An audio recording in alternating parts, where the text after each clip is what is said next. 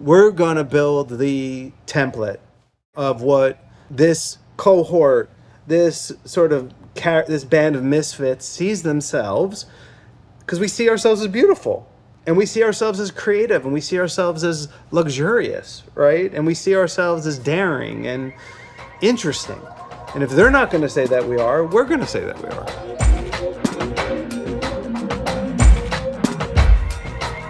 Welcome to the Idea Generation Podcast, a show about creative entrepreneurship. My name is Noah Callahan Bever, and each week I get to talk with some of the most innovative ideators in culture and try to figure out how they make their creative decisions. I've been doing Idea Generation for three seasons now, and during that time, I've interviewed a number of people I've shared creative circles with artists like Alchemist and Just Blaze, and executives like Scooter Braun and Steven Victor.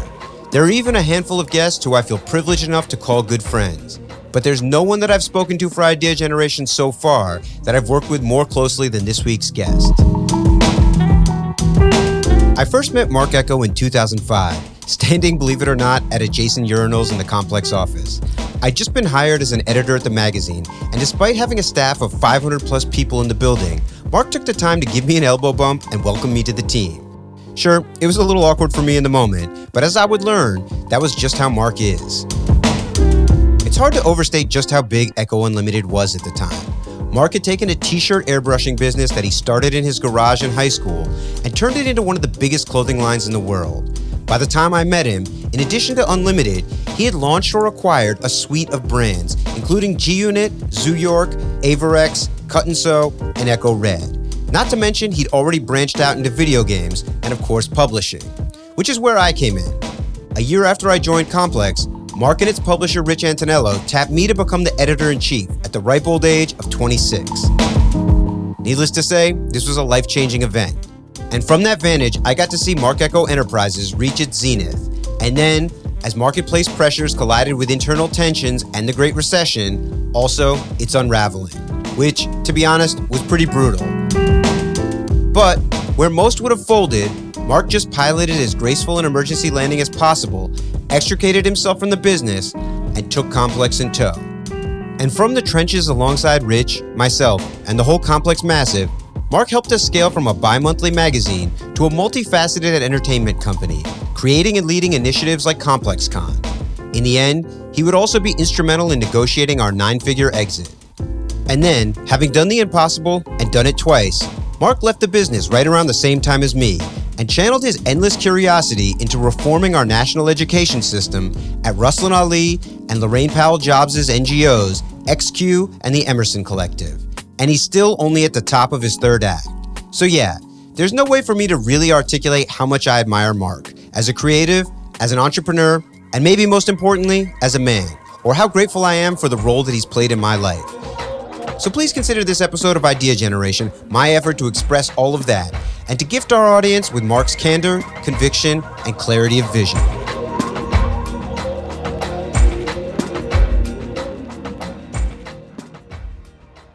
Tres Generaciones is the tequila for dreamers and doers who persevere against all odds. It's made from 100% blue agave, distilled with water sourced from an ancient aquifer beneath the tequila volcano, and triple distilled for unrivaled smoothness. The brand's been around since 1873, and their demonstrated track record of success is the reason why Tres is eager to champion creatives with perseverance everywhere. So whether you're already at the top of your game or just setting out on your creative voyage, let Tres be your running partner on this journey. Welcome to Idea Generation, Marc. Well, it's good to be here, Noah. It's been a minute. It's been a minute, yes. I have to ask, how did your parents' professional life inform your career ambitions? Oh, there's huge influence on my career um, because they've really, you know, it's interesting. My my my mother uh, studied to be a nurse, and then she didn't practice for that long, right? As a as a nurse, because she started having the the family. Uh, I have an older sister, Shari. She's six years older, and then I have a twin sister. So, uh, and then my dad practiced pharmacy. He graduated from Rutgers College of Pharmacy, where I ended up going to school. But there was a window in the 80s where you know the economy being rocky whatever it was um, and i think them just getting kind of a midlife itch i remembered vividly my parents being very entrepreneurial like even even my mom being the the sort of homemaker she always had an entrepreneurial flourish you know i mean it sounds um, and it's not a trivial thing because for a lot of people it's a great gateway into entrepreneurship but she, i remember her selling avon you know what I mean? Yeah, Uh, um, very 80s. it was a very 80s. 80s thing, you know? Uh, and, um, uh, and then my dad, uh, I don't know, I think just standing on his feet, um, having a, you know, it was kind of evident that things were hard working at the, this is before the emergence of the big CVS's and the Walgreens. So he was like a company guy at a, a regional pharmacy. And I think it just was physically hard, just being like the pill counter. Like it just, I guess, eventually caught up to him. So he watched my mom go out and get her real estate license in the 80s and I guess he got some FOMO or or that created validation for him to try his hand at it. So being in a house where both the- parents had a side hustle and like that was very much a part of um, the conversation in the house, right? Uh, um, the relationship with their work, uh, our reverence for that, the impact it had on our extracurriculars, whatever. You know, we were me and my twin sister Marcy, you know, I wouldn't say we were latchkey kids, but effectively we were. We took care of ourselves. You know, come home, took care of yourself, and made your food, and you know, you had your chores. So, I definitely think that that was a profound, had a profound impact. Just the, the general entrepreneurial, like atmosphere they created. You know, it was always in the house, and then when they eventually created their own real estate agency, it was a very 1980s thing. Uh, this concept is going to be very foreign for people watching this, but there was a thing called call forwarding, right, where where the office lines would ring into the house phone. So uh, in our kitchen, the kitchen was there was one side of the kitchen that was for the cooking and the prepping, and the other side where we were supposed to be eating as a family, but it was basically a desk for my parents, and there was the TV, and we'd be in the middle of dinner and and we didn't always sit around like in a sort of nuclear family like sit around but we'd be you know it was dinner time it was doing homework whatever. Phone would ring shut off the tv get quiet and it's like you gotta put on that you pick up the phone like you work for me. So like that that you know hello this is margot norton realty can i help you? My mother's name was margot. My dad's name was norton. That was the name of their agency. Okay. margot norton realty huh? Margot, is that you? Margot, this is Marc. You know, it's like, what? Uh, uh, this is this is this is Marc. You know, so that was very much a part of uh, the atmosphere, and that whole entrepreneurial thing was um, had a big impact. How did growing up in Lakewood, New Jersey, sort of frame your sort of uh, understanding of culture? Sure. And also, how do you think that the role of suburban America is misunderstood in the cultural ecosystem? Those are those are good. That's a compound question. Good question. What's interesting, funny enough, I think I think Lakewood's actually pretty interesting. Um, was I was very lucky to grow up there, right? Uh, I was very lucky. Okay, so we if we why? All right, let's zoom out. Um, it's in the '80s. Um, these are the, the the Reagan years. Lakewood is unique because it was a, uh, and still to this day, more so even, was sort of a, has a very large Orthodox Jewish population. So if you know about um, uh, places like Monsey, Brooklyn, or there's different parts of the country that have these by population very dense, um, like Orthodox Jew, Jewish population. Um, they uh, th- th- there was this sort of tale of two cities thing that happened in Lakewood, and so you one, you know, Route Nine, which is the main highway that runs north and south. Um, everything uh, west of Route 9 was uh, um, not everything, but largely uh, middle class, more of a blend. They weren't a blend of maybe Christian, Jew, whatever mixed population. Um, East, very kind of classic story, right? The East lower part, poor. That's where um, more uh, black and brown folks were, right on uh, MLK Boulevard, right. And it was interesting that, that that was there, but then there was also this big contingency of like Lubavitcher Jewish, you know, folks surrounded by suburbia okay? Like smallville right? Okay jersey shore. So you got howell jackson point pleasant seaside heights. Largely white middle class working middle class. And then this intense orthodoxy right where it was like two cities in one. There was the infrastructure for the public infrastructure right? Like you know that we shared the same hospitals. But then there were separate shopping for you know kosher folks that kept their own retail. And even at the front there's some parts of the, you felt like you're in tel aviv you know like the signage right uh, of the, the retail stores and the strip malls. You'd be in like okay this is for uh, the non-religious portion of town. This is the religious portion. This is the poor portion. So lakewood was a really unique place. It's a really important insight in terms of impact on me. Like huge hugely shaped And so when you're going to high school, I imagine all of these different places are mixing together and you're getting sort of a flavor from. Yeah, let's. I mean, before high school, right? So here I am, uh, born Jewish, right? Um, having a twin sister. My parents wanted to have um, our bar and bat mitzvah together, okay? And uh, um, what's interesting is that the the way that the the spectrum of not different than the Christian faith in terms of there's a spectrum of orthodoxy, right? You know, from Catholic to let's say Protestant or whatever, right? And in in Lakewood, it showed up. So there was the Orthodox, there was a conservative, and then there was the Reformed. We belong to the conservative, right? Temple, and but girls need to have their bat mitzvah on Friday, boys on Saturday morning, bar mitzvah. Bat Okay. on Sat Friday, boys on on Friday. We're twins. She's five minutes older than me, my sister. Family, you know, we're very much emerging middle class. Um, my parents are, you know, they're they, they they didn't think it'd be fair to Marcy to not have family show up for her Friday night thing. Because just statistically, that people are going to come for Saturday, right? They're working, right? So, can we do it together? Can we do their ceremony together? They're twins, and um, in the I just I don't remember the details explicitly, but I know that my parents took a decision to move from the conservative temple to the reform temple because the reform temple accommodated that.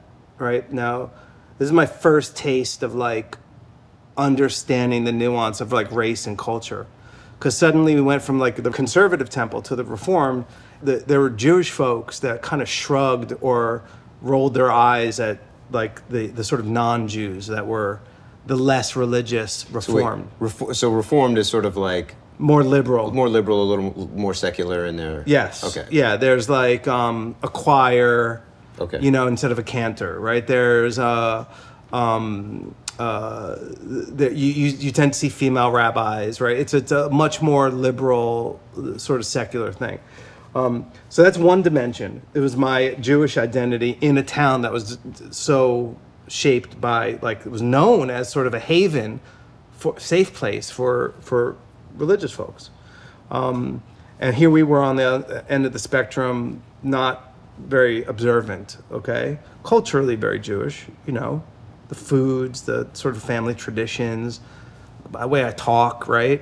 But um, not kosher household, right? Not like the observant the orthodoxy of like not eating certain things. You know, there was like, you know, shrimp at like our parties, you know, things like that um, that are taboo uh, for some for for for some Jew, Jews. So there was that dimension. Then there was okay, you're growing up in the '80s, the emergent cultural phenomenon that's tapping our society is this emergence of all the reaction of um, the, the, the, the media industry being disintermediated, right?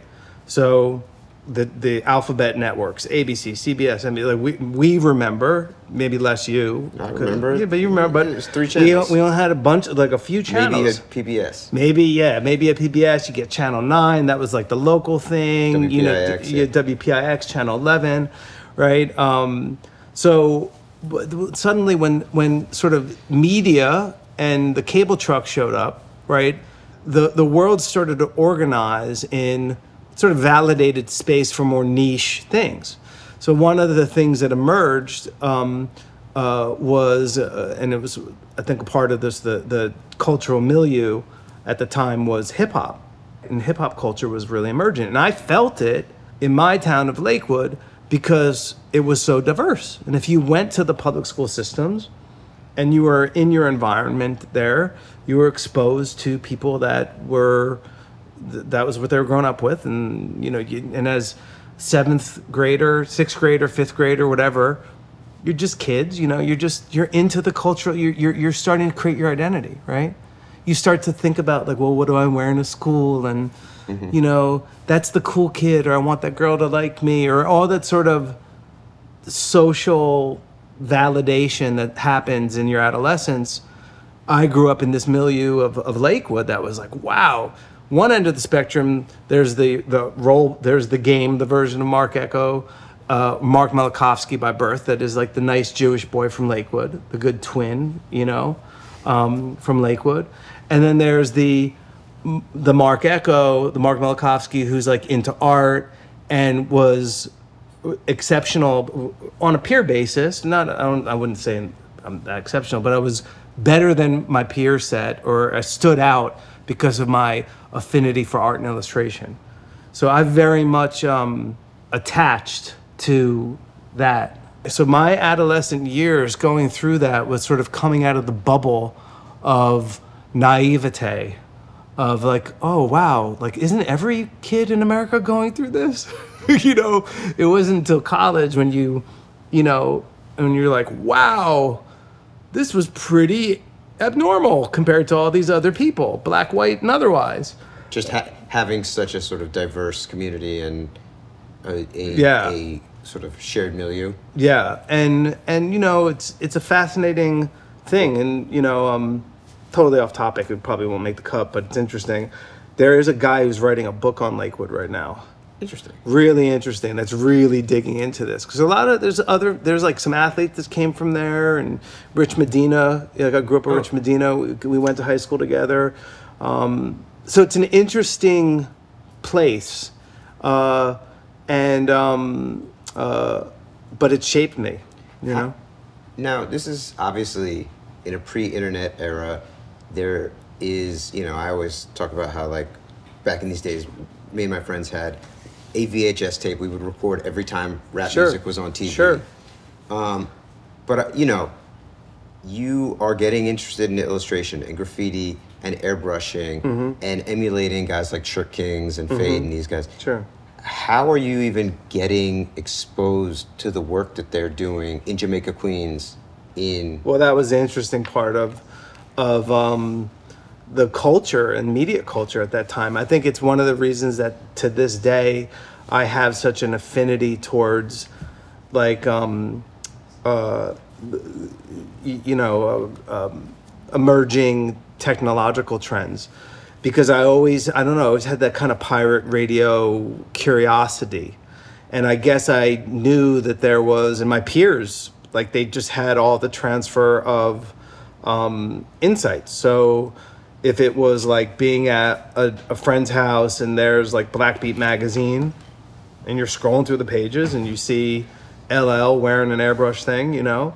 Um, if it was like, uh, you know, w- w- one of my favorite uh, um, people in the space, Ralph McDaniels, in Video Music Box, and that early. Remember, we didn't have a lot of channels, but you, you know, when you could, when you know, Video Music Box came Yeah. on, like pay attention, you know. Uh, so there were the signals. They were you had to find it. It didn't find you. It wasn't like you showed up to McDonald's for the you know Travis Scott you know collabo, right?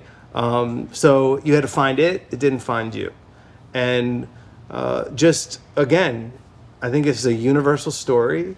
You're you're you're adolescent. You're trying to fit in to your tribe. You're finding the boundaries of your tribe. You're defining who they are, and you are sharing your interests. I was good at art, and you know, um, couldn't rap. I had friends that could rap. I had friends that could break dance. I couldn't break dance, right?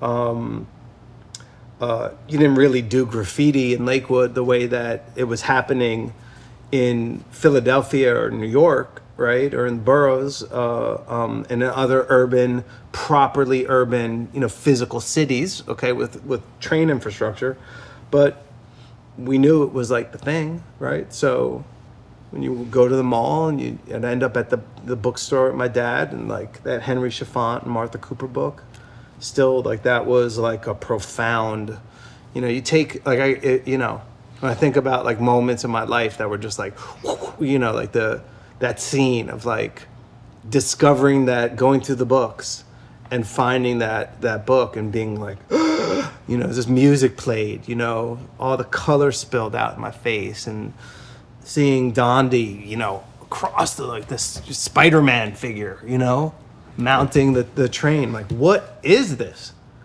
What is this this craziness? And then you connect it. You go visit family in Queens, or I go to Trenton, or go just you know family function stuff, and you see the elevated trains, and you see it, and you're like, oh, it starts.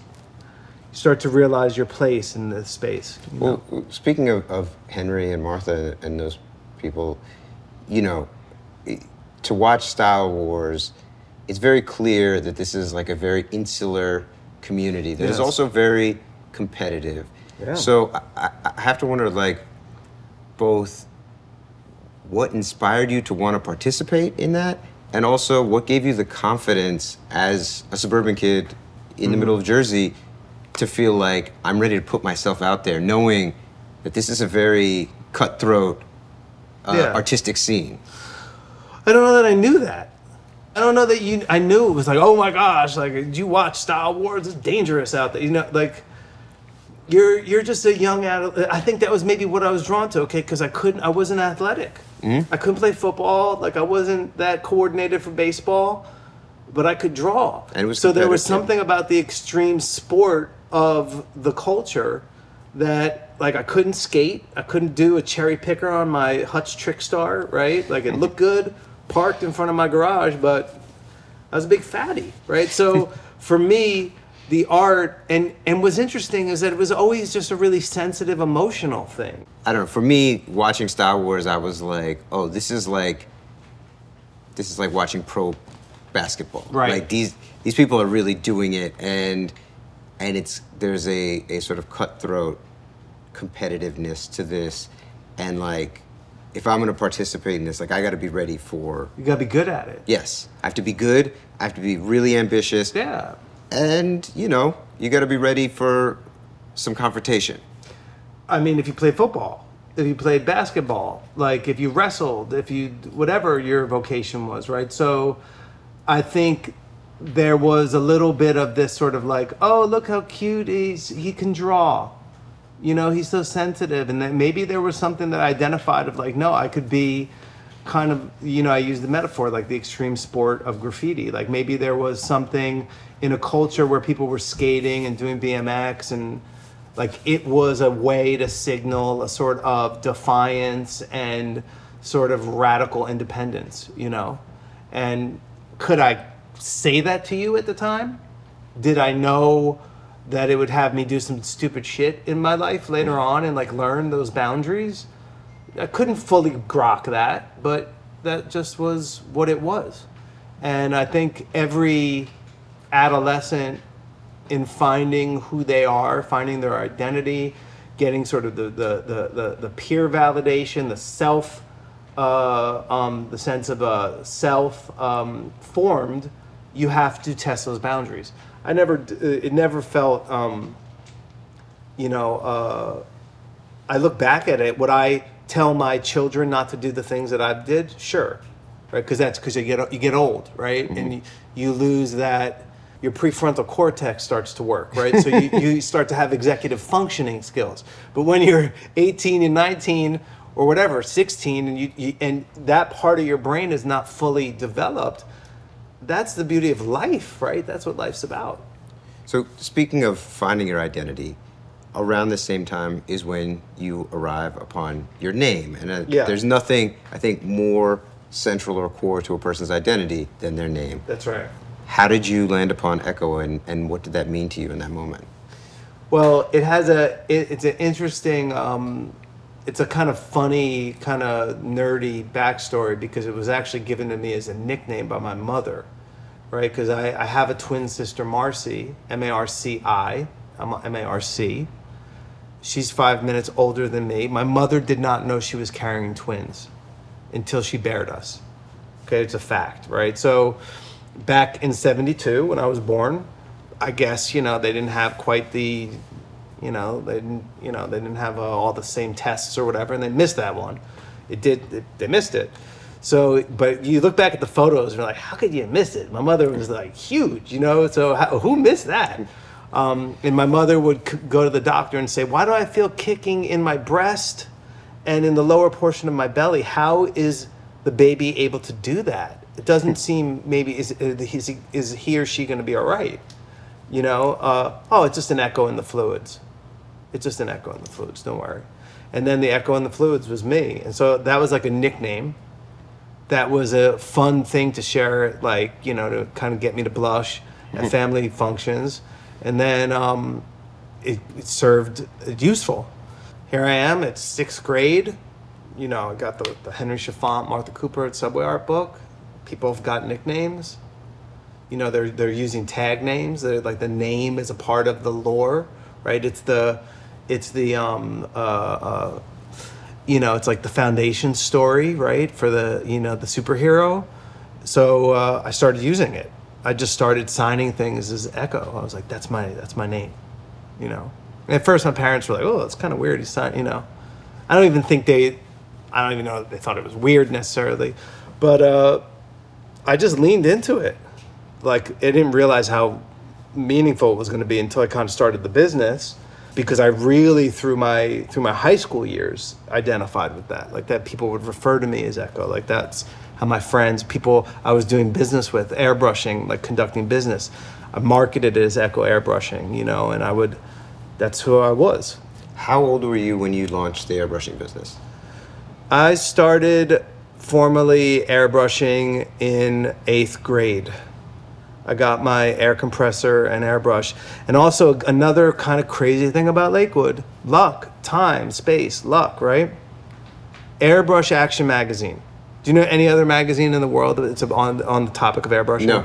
Well, the ultimate and singular magazine of the industry is Airbrush Action Magazine, published in Lakewood, New Jersey. Okay?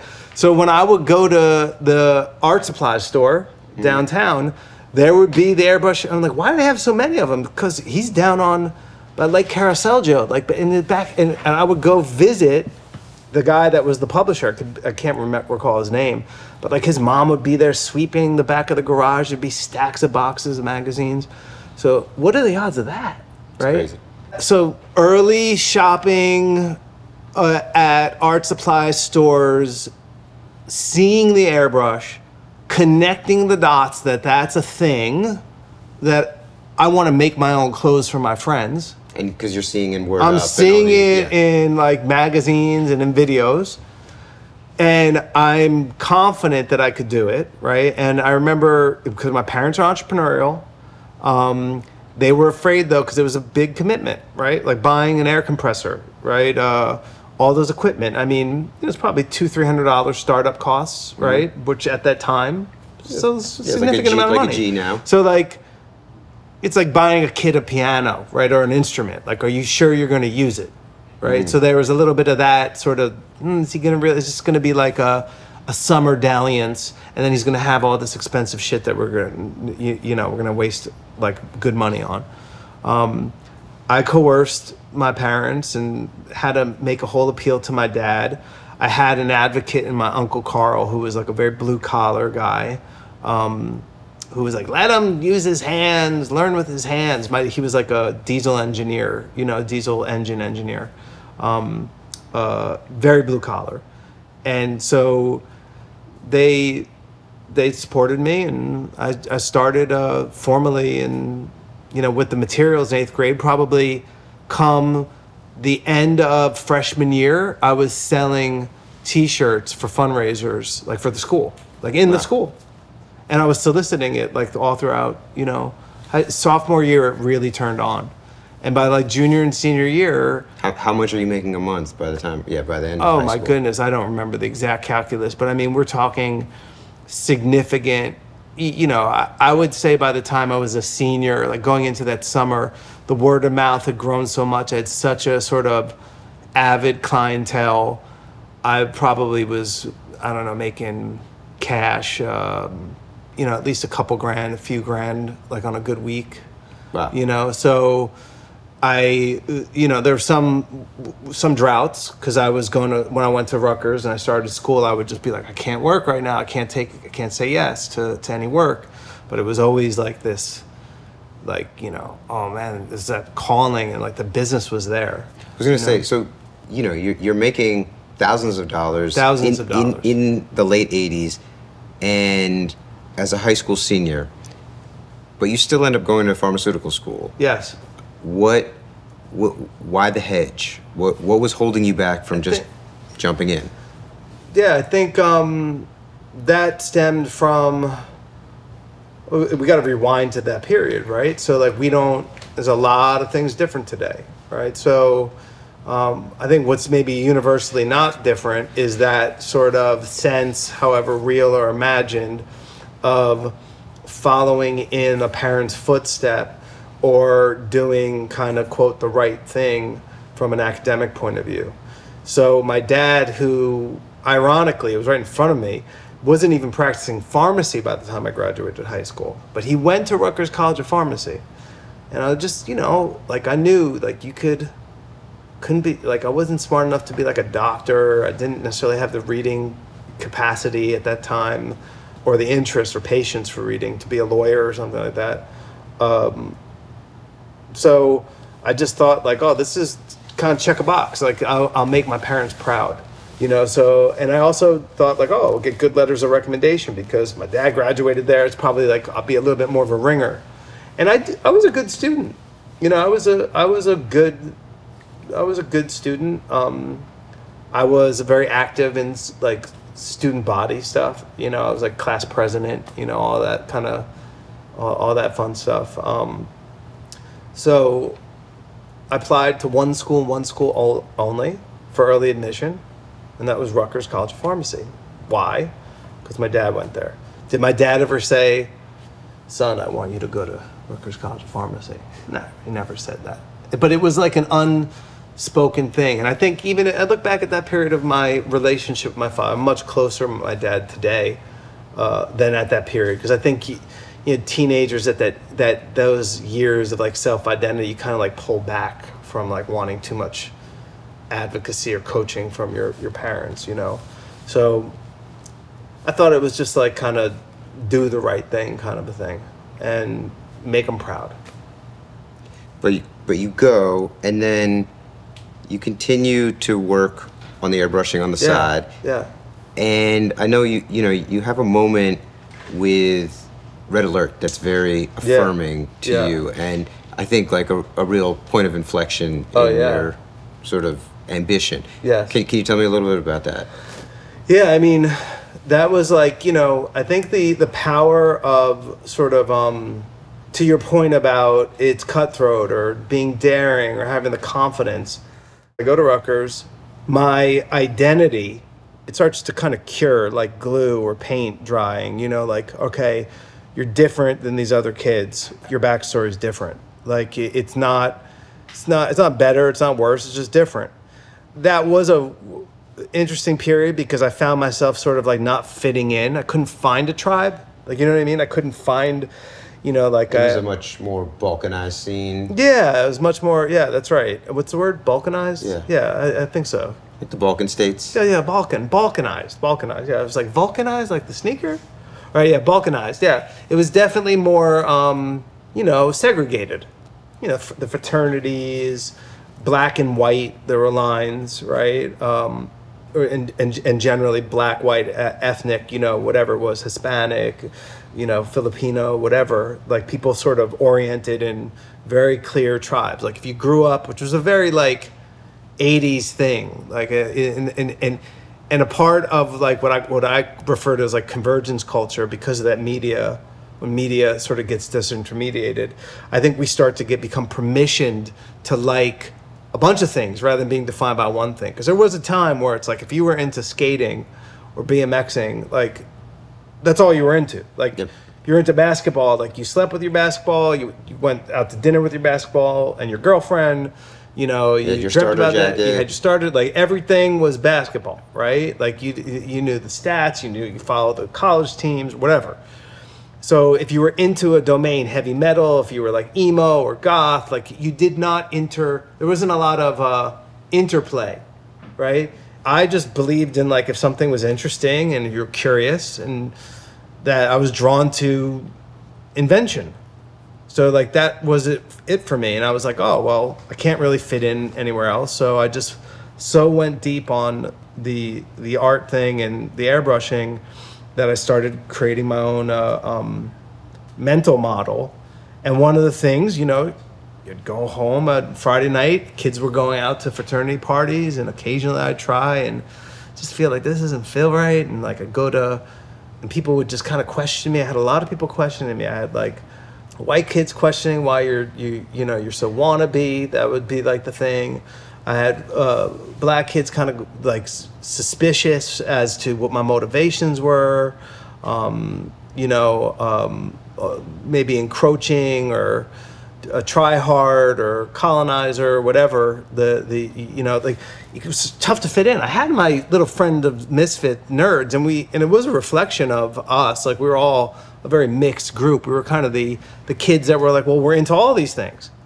You know like uh, you could be into the cure and into tribe called quest right like it's okay right it's not that deep right so um uh long story short you know, Friday nights, what do you do? What's the ritual? You put on the radio, get the, the cassette ready to tape. You know, it was like, I guess it was Thursday night, stretching B- Bobbito, right? But Yeah. that came later, Yeah, right? was- This was even earlier. This is earlier, you know, uh, DJ Red Alert, who is a New York City uh, radio DJ, also produced famously one of my favorite albums of all time, done by the Forces of Nature, Jungle Brothers, right?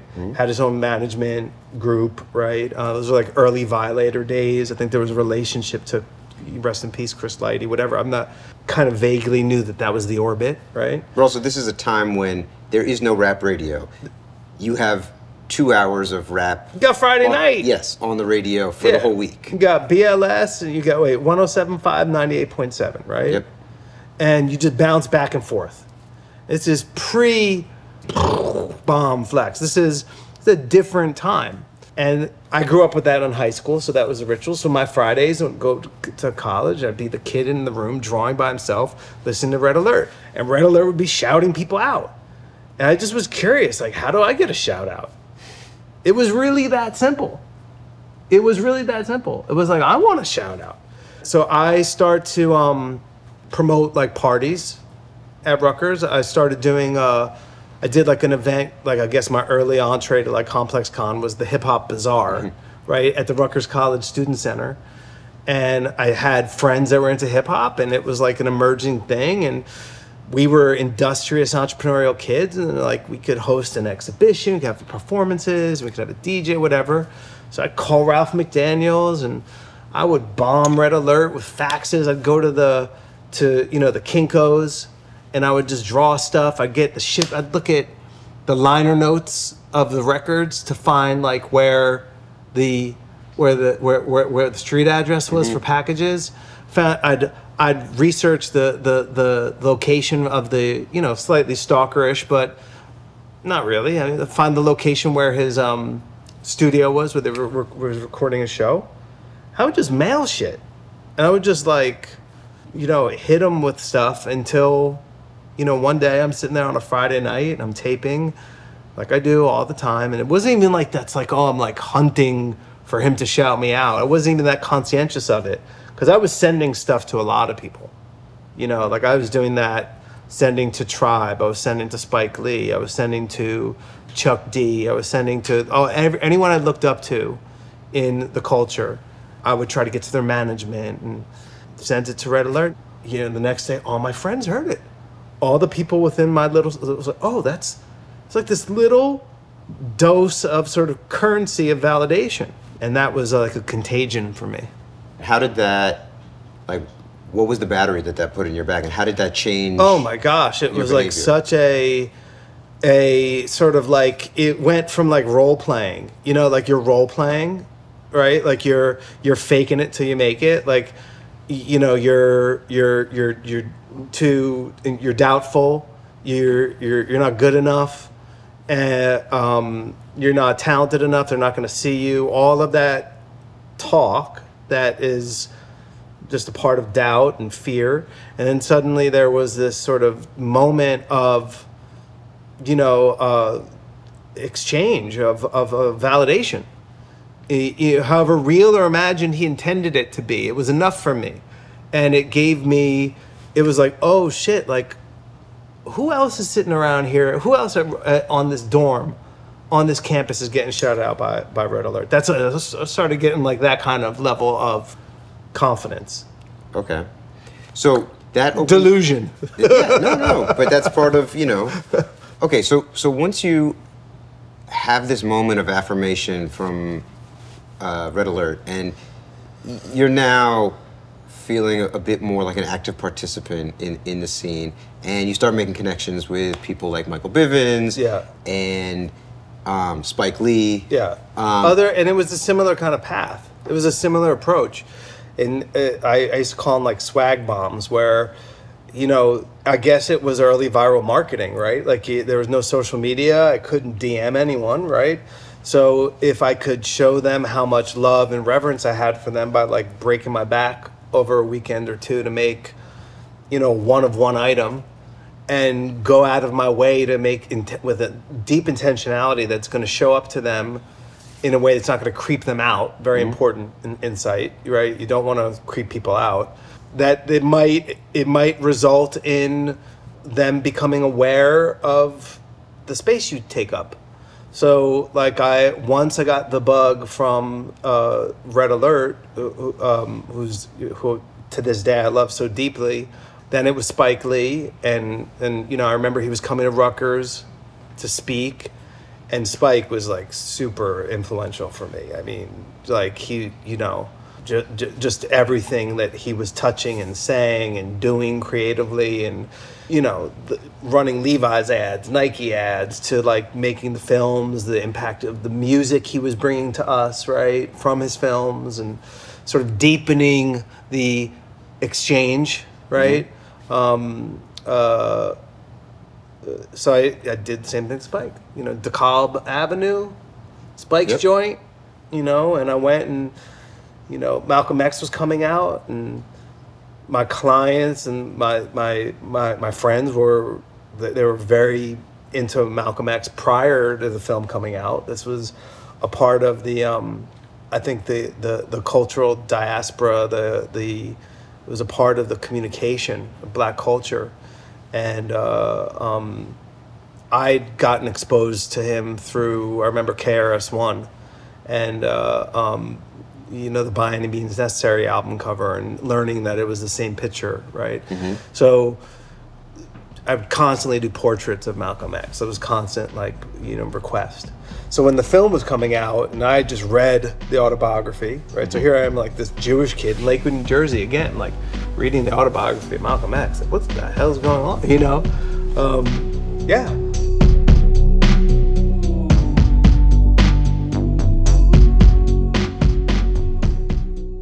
Today's episode of the Idea Generation podcast is brought to you by Tres Generaciones Tequila. At its heart, Idea Generation is about the triumph of creative visionaries. But as anyone that's listened to the pod before knows, success always comes in the face of adversity. However, while the conditions creatives operate in may not be perfect, your tequila can be. Tres has a rich history dating back to its founding in 1973, which helps explain why the brand is a champion of those who persevere. The best value props are often the simplest, and Tres Generaciones is as straightforward as they come. made from 100% blue agave, and water sourced from an ancient aquifer beneath the tequila volcano, Tres is triple distilled for unrivaled smoothness. So whether you're already at the top of your game or just setting out on your creative voyage, let Tres be your running partner on this journey.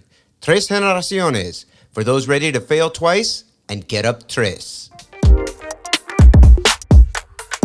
I know that as the idea of Ecko as a clothing company starts to come into focus, you pitch both Michael Bivins and Spike Lee Yeah. on this, and for whatever reason, it doesn't seem to work out. And then you end up finding a, a partner in a Yeah. very unlikely place Yes. in an Orthodox Jewish gentleman named Yeah. Seth Gerszberg. Yeah. So I guess tell me a little bit about that. A, the process of pitching and being rejected, and then how you found Seth and how you felt, you know, how your thoughts about partnership and what you needed in Sure. a partner changed. Okay, so let's. Okay, so the first of all, the pitches. It wasn't like Spike was in the room on that pitch. And what's interesting is when you go in cold, even to Michael Bivins, uh, you know. Um, and I remember his aunt ran his Philly office, and I had a good rapport with her. And my good friend was uh, a a friend of mine who's also from Lakewood named Khalid Brock, um, who was a singer. And when I did the swag bomb for Michael for Biv, we put a cassette of Kali into that jacket. Yeah. Right. And so suddenly I'm in it. That was another moment of sort of affirmation because suddenly what was sort of this role playing, it's now one of my peers, my very close near peer, is now getting signed to Motown Records to be a part of Biv 10 Family Records, right? So things just start to change, right? And and uh, uh, I had uh, um, started, uh, I guess, I guess just the, the the level of promotion I was making around the Ecko business, Ecko airbrushing, even at Rutgers. I started to get more confidence because when I'd have the exchanges, I get a call. I remember getting a call back uh, from uh, Chris Lighty calling, leaving a voice message for me, like loving when I try to get to Q-Tip. Like I made a, I airbrush something for for like a love letter to Q-Tip. Um, I don't even know that Tip ever got it, but Lighty got it, and I remember that voicemail. So all these were like sort of little nodes of affirmation, right? And they were composed and building on one another and you start to get this sort of level of uh, swagger, uh, confidence, delusion, okay, where I show up to in Philadelphia to the Biv, Biv's office. He doesn't know I'm about to pitch him. He just thinks I'm there with Khalid, and I just bum rush him with a pitch. So I look back at those pitches. Even Jeff Tweedy, in you know, who was running Spike's joint um, uh, on DeKalb Avenue in Brooklyn. I just was a guy that walked in looking for like I literally would do that to show up like looking like you know like who's in charge, and I would start pitching. So it I look back at that and I I, I talk I talk about it in my book as if it was like this. Oh, I pitched and I got. Right. I didn't even know that they knew I was pitching. You know what I mean? Like so. There's there's first that. Let's just stop Okay. and like I don't want there to be a um, uh, uh, I don't want to be hyperbolic about it. But- but in my mind, Okay. in my mind it was real okay and in my mind it was a no right so when when jeff is like this is good but can you change all this E- Ecko to spike E joint like spike's joint? Could you change this? This is good but if you did this maybe it would be better here because we're not really doing this. And uh, people weren't connecting the dots you know? You're just sort of like in this sort of self-made reality distortion um, you're confident you know what you, what you need and i needed it to be Ecko unlimited. That was the brand. That's what i i had articulated. I wrote a couple of drafts of business plans. So it kept refining the pitch. So I'm, I'm shooting blanks, right? Swing and miss, swing and miss, swing and a miss. One of my good high school friends, who was a year younger than me, is a guy named Perry Landisberg, would say, "Hey, this bit," like he would actually kind of, he was kind of a whisperer, like a like a on my business planning. He was the one giving me the sort of the insights of like if you're going to be serious and you want an investment, like you need an investor and you got to write a plan, you got to write what's your plan. And his mother happened to be my art teacher at Lakewood High School, right? So my junior year art teacher, Mrs. Landsberg, was really influential on me. and she very much affirmed in school like my skills, right? So I had a special bond with them, and they would kind of like counsel me, you know. He says, "Oh, I got this guy, man. He's kind of crazy. I don't know, man. He's just like you. He's entrepreneurial, and he's at school. I think he's about to leave school just like you are, and." His name is Seth, and you should meet him. Man, he's he's like into real estate, and he sells architectural you know, objects, and he, he- like he was over in Vienna doing. I'm like, this kid? You know, he's talking about this guy like he's a 40 year old man, right? Mm. Um, and it was uh, it was my future partner, Seth. And he, but he's 19 at the time as well. He's a baby too, but he was just as delusional as me. But he this is he, he had like the rickshaw business. He's selling. He was uh, it was Uh, unbelievable. He was so resourceful. He was just like a, a creatively restless entrepreneur. Um, uh, had uh, side hustles left and right. Uh, would would rent or buy rickshaws and like run up and down the, the, the, the shore, the Jersey Shore, with all his friends, and they charge people for a ride, and he just like run on with these rickshaws. So you're trying to pitch to people that you think sort of are culturally make sense Right. for you and Blue your vision sky. for this brand. And then you have this guy that you've been introduced to who culturally feels like it's not the right fit. And you initially rebuff Seth and eventually, though, end up circling back with him. Yes. And he ends up becoming your business partner Yes. for 15 years or so. That's right. That's right. Yeah. So, Seth, uh, I mostly rebuffed because it wasn't like a cultural misfit as much as I just found it. I was very intimidated, right? Because here was a, a person my age or maybe a year older, um, who uh, exuded a different level of maturity and smarts, and it I it made me fearful, right? Like, what does he know that I don't know? Um, on some just chess game stuff. Because Uh, he understood how to operate business. yeah, and he, had- knew he, had had, he had an answer to the questions. Okay. He had an answer. Like I had questions, he had an answer, right? And and when he didn't have an answer, he had the sort of brash belief in himself and in me, just like we'll figure it out. Let's just do it, right? And it was a lot more. He was a very, um, you know, uh, confident, hands-on guy and uh, he looked at things very uh, practically um, just you know sort of lego style. Let's just get in there and make the clay and not worry about it. And when you don't come from not that he came from like tremendous wealth so he was pretty self-made himself um, but it was just not something that I grew up with, like uh, of like that sort of confidence of taking that sort of leap. Yep. Right? And, okay, maybe I look back and like, well, my parents did, right? They left their careers mid-career to go sign up to do, you know, something. Um, but here was the beginning of my career, and it was kind of felt like, well, college, the, the implications, leaving college, ooh, these are big. Like what he was willing to do, you know. And he, I mean, this guy was traveling in Austria and he knew investors that had, you know, hundreds of thousands of dollars, you know, like, ooh, an investor. You know, I remember him coming to me with like a bag of cash, like the first bag of cash to fund uh, our first major screen. It was my, our second t shirt. Right? The first t shirt I'd printed on my own at a local screen printer had like the, the red tag of ECKO Unlimited and the character on the back with his foot up and it was like it was like in the sole of his his shoe of his boot was ECKO and that's what I was like pushing as like my logo. And but I wanted to print the multicolor thing. I couldn't afford to do it um, from all my artwork and Seth was like I'm, uh, uh, I'll be your partner.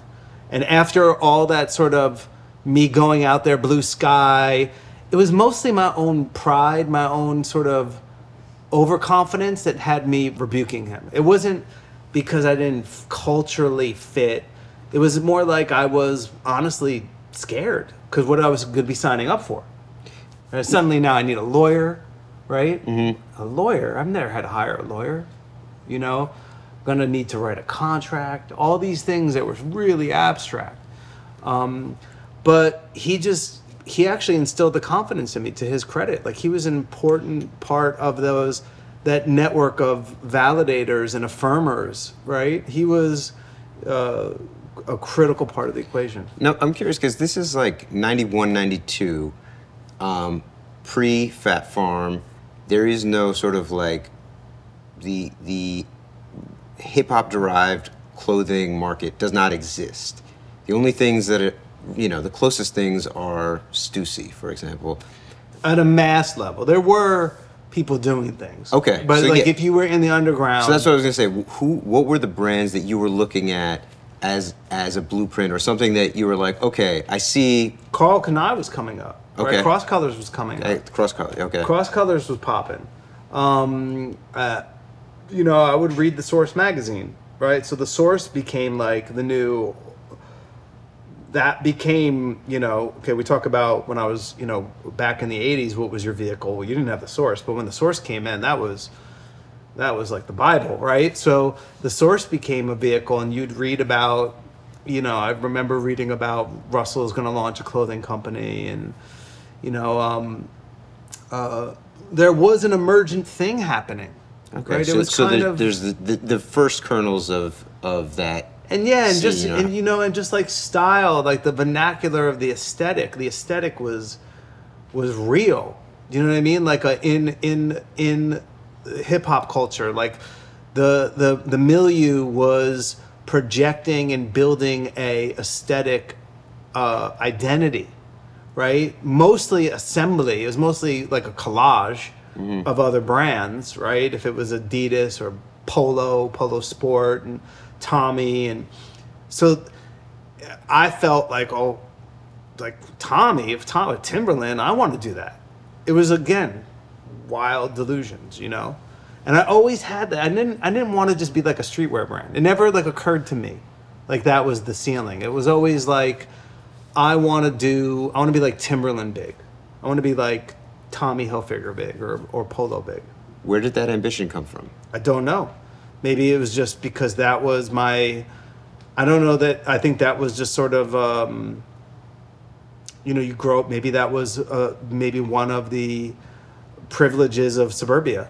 I don't know. Which okay, we I asked this earlier and we didn't we sort of didn't get to it, but what do you think the role of suburbia is in the American pop culture ecosystem? Mm-hmm. Well, I think, I think uh, it's a really good question. Um, increasingly, I think I look at it more like, what is the role of of youth culture in American popular the pop culture? I think youth culture has is like a wavelength, right? It's like a Bluetooth frequency, right? And every generation has its own frequency, okay? And so if you came up in the 80s when I came up and and and professionally in the early 90s, there was a certain frequency and the people were tuned into that frequency and it did not discriminate where it ended and landed and where it went to. Okay? So I think there's an important uh, role of um, adoption and sort of curiosity, cultural curiosity, uh, our habits, our shared beliefs. What's culture if it's not our habits and our shared beliefs? Okay, really, that's really what it is. Yeah. it's uh, people get really touchy about what the word is, and I, I get it, right? I get I get like from a um, an African diaspora, black culture, totally valid perspective. But when I when we zoom out and we look at just culture, when we say broadly, in the middle of a park with thousands of, it's a what are we doing? What what's a pattern that's happening here? Yeah, What's shared the ideas. matching pattern uh, that people are are organizing around? The frequency. So I think suburbia is just a place, right? I think um, I think it was important in shaping uh, America's awareness. So suburbia becomes an important geography, right, uh, for this frequency to expand. I think it's a valid place. I think you're going to have sometimes in that frequency, the signal doesn't come in all the way, right? There's a little misinterpretation.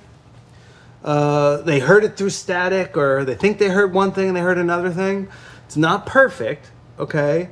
Um, but in terms of the cultural patterns and their ability to sort of extends one of the great things about America, right, is that, that that's the powerful export, right? That we we do that, and it's sort of like this quake, and it just right, and it goes to suburbia. It goes way beyond suburbia. It goes into you know the mountains of Brazil, right? It goes into the, the the streets of Japan, right? All right. So you and Seth partner. Yes. He puts up five thousand dollars. Yes. And you guys agree to print up your first real T-shirts. That's right. Go to Brooklyn. We print the first tees. Now I know that the color separation process Yeah. was a very big ordeal that you spent an inordinate amount of time learning about um, in order to get the product to the place that you felt comfortable. Right. Um, I guess can you tell me a little bit about that, and then also sort of how that process worked as an allegory for sort of how you would approach things throughout your career? Yeah, I think I think that it's a geeky insight, um, but I think it's an important insight for makers. Uh, uh, one thing that that naive, delu- slightly delusional, curious path would afford me was the the confidence. This is also a, a big validator of confidence, by the way, is your own development of your own knowledge as a as and uh, knowledge as a craft, right? We rewind to that period in streetwear, screen printing. Go to Point Pleasant, print my first screen printer. I come with a seven color thing. He's like, we can't print seven colors here. We could do three. Because first of all, you can't afford to print because it's going to cost you too much per color ink.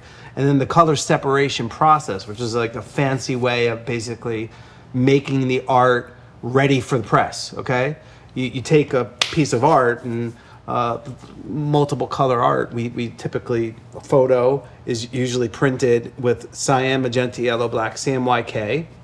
Not always, but in print industry and magazines, that's how they print something to pr- us to our eye to visualize it as full color.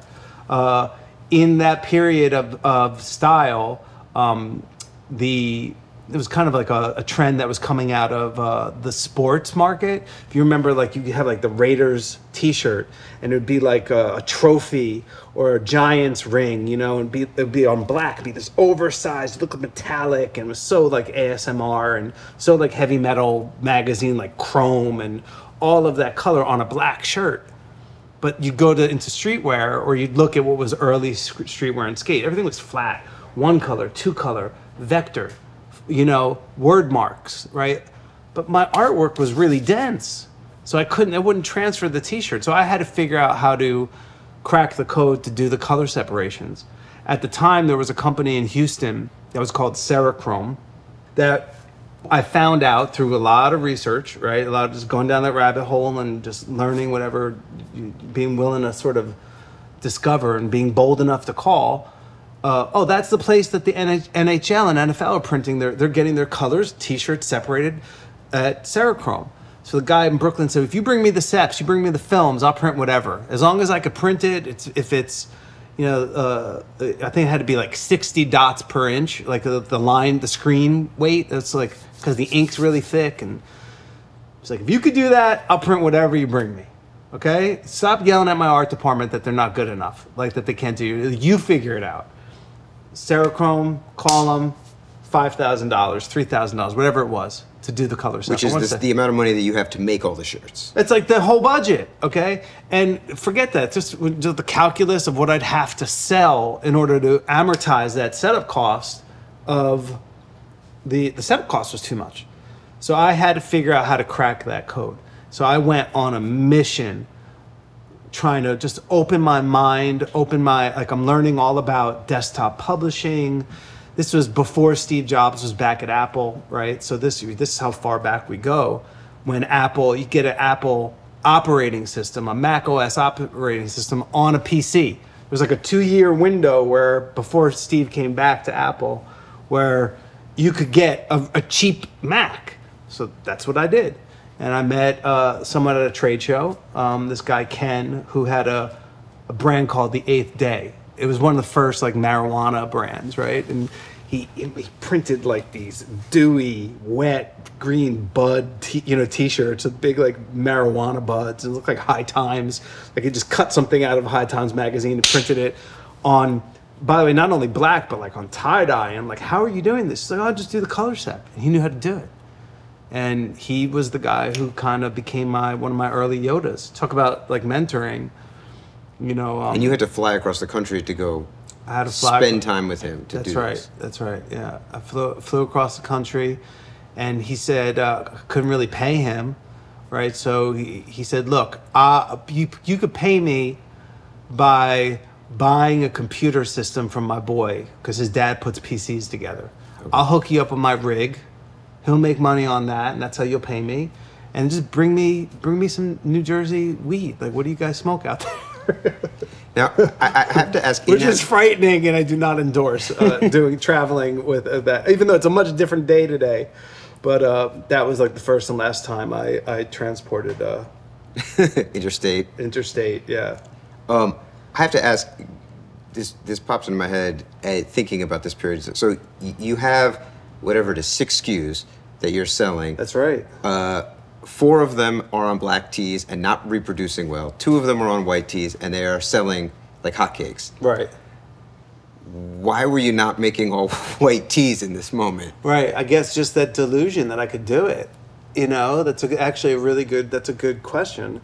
Um, I think I wanted. uh, uh, okay, we go back to why. Where did you get that ambition? Right when we talked about why Tommy, why Ralph. Right. Well, my world. Okay, let's go to. You want to understand my world? You go walk the halls of the Ocean County Mall. Okay, what was in the Ocean County Mall? Right, there was a Macy's, right? There was like a Foot Locker. So I was my the sort of production um, constraints that brands that showed up there they didn't have those production production constraints because they were importing stuff and you look at the inside of the label and you'd be like Hong Kong, where's that? You know, India, you know, wh- wherever, uh, Korea. Um, and you'd see these highly produced things. So the my aperture towards what I thought was good at a product level was informed by the sort of what was in the, the four walls of that that Ocean County Mall. Which I've reflect on it now. I was like, oh, that wasn't really terribly good research. You know, it's not like I was going. Uh, yeah, okay, so yeah, I went to Patricia Fields, and yeah, I went to the extra large store. I even sold to those guys, right?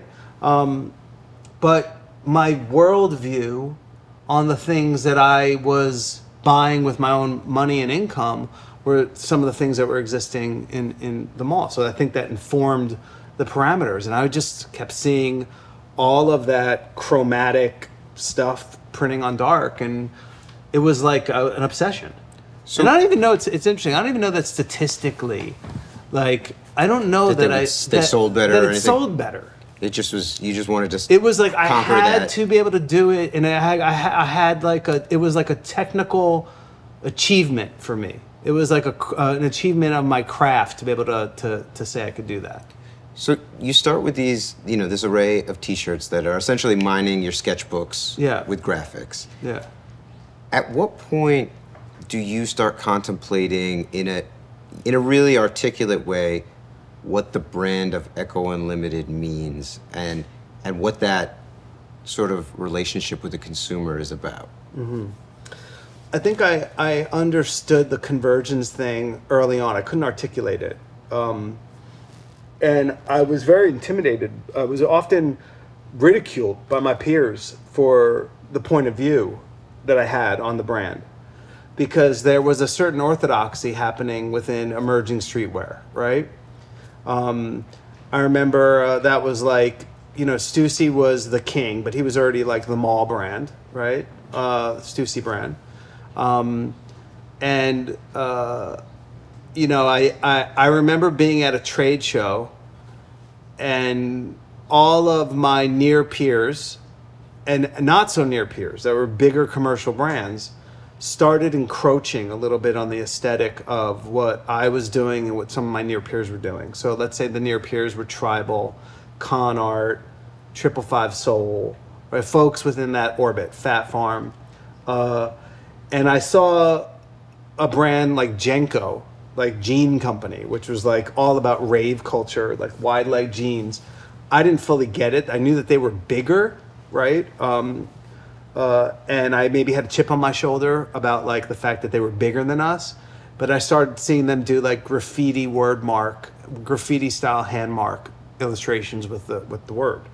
And I'm walking that trade show and I'm looking at all the brands that I admire. There's a Ralph Lauren booth there. Um, and there's a giant polo horse. There's a Lacoste alligator. There's the Timberland tree. And I realize I, I go back into our little section, our little area of this trade show floor, and everybody's sort of barking or kind of shooting from the same angle, right? Uh, um, where everyone's just doing word marks. I'm like, that seems like a missed opportunity. Like, what would my logo be? Was it really that naive of a question? Like, what would my logo be? You know, I need a logo. I need a mascot, you know? And I went on that pursuit and it became sort of an organizing framework for the brand, right? And again, going back to role playing, right? Fake it till you make it. It was a little bit of, well, if Ralph could do it, I could do it, right? If, mm-hmm. if, you know, Mr. Lacoste, whoever invented that, could do it with the alligator, I could do it. And it really just, that became the organizing framework. And then the aspiration towards um, trying to elevate beyond just the printed t-shirt. So the obsession that was printing on black and printing my art as I meant it, right? And all the novelty stuff I could do with the screen like with the screen printer and and basically really differentiate technically. This is like a technological advantage for my peers. They were like, "How is he doing that?" And it became like other people were doing photo prints, right? The other the other technical feat was okay, this polo jacket I'm wearing, I want a jacket like this. And like, where does this shit get made?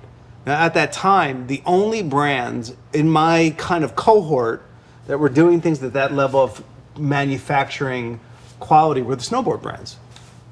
The snowboard brands were doing it. You know, so like Burton, um, uh, you, you know, um, I, a lot of I can't even remember all the all, all the, the great names, but there's so many mm-hmm. emergent names of snowboarding brands that did like the seam seal, tape seam, the technical shit, right? Gore-Tex and you know all of that 3M, and I'm like I want to do that. So it was really again, right? The role playing. All right. Well, you need a mascot. Well, you need to make stuff in Hong Kong because that's apparently where you make it. And then I went down a rabbit hole seeking production partners to, to do that.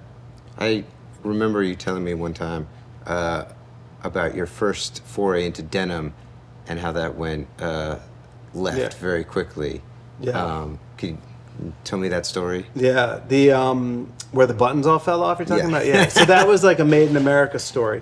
Which, by the way, it's it's interesting because today now the world world dynamics, world culture, manufacturing. There's a much different dynamism today, and I do believe I I look back on that period of um, of uh, you know there I, I did i was lucky to see sort of the last days of american manufacturing. And pretty much when i started the business even in america levi's was probably still doing 50% of their manufacturing here in the states. So you can make denim here in the states and the west coast to this day is still known for some of the better wash houses but increasingly less and less and less is made made here which hopefully that's going to change um, but uh, yeah, I had my first foray into denim, and so I have the aesthetic ambition of like the snowboard brands, right? Bells and whistles on the gear, you know, metal rivets and beautiful zipper pulls and jeans. I'm not just making like some Levi's bullshit. So I'm gonna have like extra embroideries and you know. So I uh, try to do that in the states, and I shipped my first batch of denim and. Um, grand opening, grand closing. You know, uh, those those those shank buttons, um, they all popped off, and massive returns. You know, uh, of product, um, and that was not be the first or the last time. You know, you're in the crafts business. It's an arts and crafts business. And the concepts like quality control and you know QCing, they would you know QCing and um, really uh, having embedded people in the facility, the the sort of engineering side, that sort of the delta between I could do it and then here's the product. That delta, that sort of like productionism delta, like oh I could conceive it, therefore it can be, right? I didn't I didn't have we I, we, the team, my sister Marcy. This is yeah. Marcy's now yeah, been my added to the sister's in business. the in the business. Um, we didn't have the engineering wherewithal, and that's when it really started to affirm for me, like, oh, there is a part of this trade that is about understanding the mousetrap of the design of the infrastructure and what that means to build and how to design that and um, that became another obsession in a sort of tangentially related story, I know that you also around the same time, you know, learned the very hard way about other practicalities within the business. Mm-hmm. Um, you guys go to Magic, I guess you Yeah. get two million dollars worth of orders, which Yeah. is a moment you talk about in your book, literally crying on the phone with your mom yeah yeah yeah and you very very quickly realize that the difference between getting $2 million worth of orders and then fulfilling $2 million worth of orders and maintaining even a hair of margin are completely different things. Um, tell me a little bit about what was that realization like and then how did that inform how you guys move forward? Well, that was kind of like um, that show, which is interesting because it was very affirming, because it was one of the first shows that I had a, a wider collection of like cut and sewn and more styled product that I was able to sort of design and engineer from sketch to completion. I also had tremendous vulnerability because I was very dependent. I was not self reliant. I was very dependent on kind of shady manufacturing partners, um, uh, naive about it, not knowing how to finance it. And then there's the other bit like, okay, you get it made, it comes in, now you got to keep an inventory of it, you got to ship it, you got to deal with returns, all that, com- all those complexities. I think I think you know when I acknowledge that in my life and in my career, and I reflect on that moment, and even in the insight in the book, it comes a little bit with um, reflection, right? Because in that moment of like hanging up the phone, I can't believe we got two million dollars in paper, whatever it was, it, like it, that was so real. And it's I, I tell young people today, like people that are let's say fundraising or they're starting a business and they, they think like okay they closed that round of funding they think they like they've achieved. It's like man you haven't even started you know? Um, i think i think what it it uh, um, and not to take anything away from the achievement of fundraising because it's a real material and valid achievement but the thing is is it's the the it's getting into relationship with the problems right like for me you know like the idea of Ecko Unlimited, the idea of the Rhino, right? That was sort of an intention setter. That was the romantic sort of frame to role play, to to visualize a future, right? But then there's the problem of having to actually make it real. And you have to love the problem as much as you love the idea, right? You have to love the problem even more so and get enriched by the reality that there will be problems to realize the idea um, and that there's actually really creative uh, moments of eureka that you start to learn to gratify your, yourself that are not the same as my right hand drawing an illustration or painting and that that sort of okay whatever adrenaline rush or satisfaction you get from completion not the same sat it's not the but it is a sort of something going off chemically in your body that feels like oh i got through that right? I got through that. And you start to learn to um, look for that and become like obsessed about that Well, the hard goods business can be incredibly brutal in, in, in so much as you get these orders mm-hmm. and then you have to put up capital in order to create the goods and then fulfill them. And then you have to wait for an extended period for either returns so you maybe not get all the money back that you've spent to create the stuff or you do get it back and it's 180 days after the last day of sale. And so now we're talking six nine months and i know that in that period Ecko went through a lot of really challenging financial moments sure and i'm, I'm curious you know what on a how did you and seth deal with that tactically just pay you know borrowing from peter to pay paul um, and also how did you manage that emotionally as someone who i know is sensitive and Yeah. is an artist and Yeah. and cares deeply both about the brand and also about the team that you're managing. Sure. Well, what's interesting is that um, here's the interesting thing, and I don't know how true it is today, although I, I do believe that it, it still stands to be relatively true. Although I don't know that the banks, our banks and our banking infrastructure, will bet on it quite the way that they did in the years that I came up. The one thing about like when did I you asked a question before about when did you get to know that you had a brand is like when you start to be able to lend the IP, you start to take a loan against your own IP. That's when you know you have like like I was able to pledge the trademarks as one of the things besides also personal guarantees. Let's be clear. Like personally being on the hook so that there was no escape route. There was no bankruptcy. You couldn't parachute out. Like you personally are signing up for these lines of credit. Think an interesting insight that I remember oftentimes and boldly like taking massive lines of credit to fund. So what were the assets that I had? I had inventory that maybe had a long shelf life, like basic core items. I could pledge that. So if, it, if I went upside down, the bank takes that. Uh, I could pledge the IP, the trademarks, and man, they were getting high every season, more and more high valued, right? But it was crazy because we were more and more overextending ourselves, right? Like to to to go from that sort of role playing, make believe to the real, that space takes a tremendous amount of um, cash because it you, you know, and especially at that time, we go back to there was no e-commerce, okay? So distribution was as good as what was uh, you know.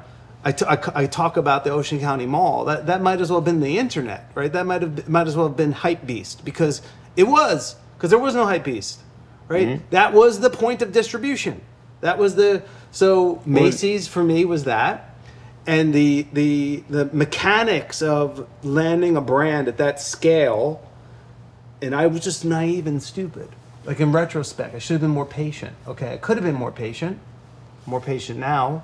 Um, I don't regret it, but that sort of leaping from, uh, um, you know, RPG role playing to real, right, and going from being meaningful to the buy side takes a tremendous amount of capital and capital risk to fill those inventory pipes. You're filling shelves, right? You have to fill shelves. You have to be able to replenish all that stuff. So it's an interesting thing to sort of meditate on because now, today, there's so much direct to consumer, I was right? I was going to say, you look at a brand like Kith and what Ronnie's Right. done, Yeah. that is sort of completely vertically integrated. Yeah. and it's a much simpler, higher margin operation than what was even, a, you know, I mean, it was simply not available to a brand like Ecko yeah. in 1997. and also the the level of collaborations weren't at the fever pitch that when Ronnie, who's a very gifted uh, um, merchant, the distribution of the sort of the the sort of um, asymmetric marketing of hitching your wagon to someone else's star, that was not the flavor, you know, of like there were signals of it, but not at a level of scale, right? If scale was important, you could do it and you could do like a collabo or but it was not like a scale thing until really e-commerce blew the, the, the doors off say. I mean, you guys dabbled in it, you know, with I remember with X Men T-shirts. And Oh yeah, you know, Marvel, with, with Playboy, other people's IP. all sorts of stuff. We did all sorts of collabos, but it it, it almost came, uh, and that was like a very ad hoc thing. I don't even know that we called it collaborations. Um, we had like the Blue Rhino collection, and I would, you know, I was licensing everything from, you know, Vaughn Bodē Cheech Wizard to uh, Star Wars to Marvel to all sorts of really fun stuff. And I go back and look at some of that stuff. It was really, it was fun. It was fun. okay, I'm And curious. we became a distribution channel for them, right? yes. Because that the the aesthetic vernacular of those brands that was a stretch for them out Yeah, of their comfort zone. They didn't do things that looked like out of their style guides were so constrained on like what is Hasbro doing, what is Kenner doing, what is you know McDonald's doing, you know like. So we took those brands, um, and I didn't do it alone. There were other my peers that we we brought it, but it spoke to that convergence, right? It spoke to that like these things can inter, these things can interrelate. you know, to, to to my question though about sort of like these moments where you are borrowing from one to pay the other. Yeah. I know that you guys had to do some fairly extraordinary and somewhat ethically dubious things in order to, you know, make payments be delayed or you know borrow credit cards from employees and stuff like that. Yeah. Tell me a little bit about you know what is what was it like both you know in the conversations with you and Seth about how you're going to keep this mm-hmm. thing Yeah. on the treadmill and also how are you feeling inside Oh, it's brutal. Yeah, I mean, it's not. It, it could. It makes for a funny anecdote, you know, in a, in a you know in a in a sort of midlife crisis book, you know, about you know putting your spit on your thumb and rubbing over the barcode of the check, which conveniently obscures the numbers so that when the check gets run and processed at the at the bank, it's gonna it's gonna slow the the, the, the payments down by a few days because it had to be manually done. Now today, I don't think that's the case anymore with di- direct to digital uh, depositing, but um, yeah, we would do things like that, and we were upside down.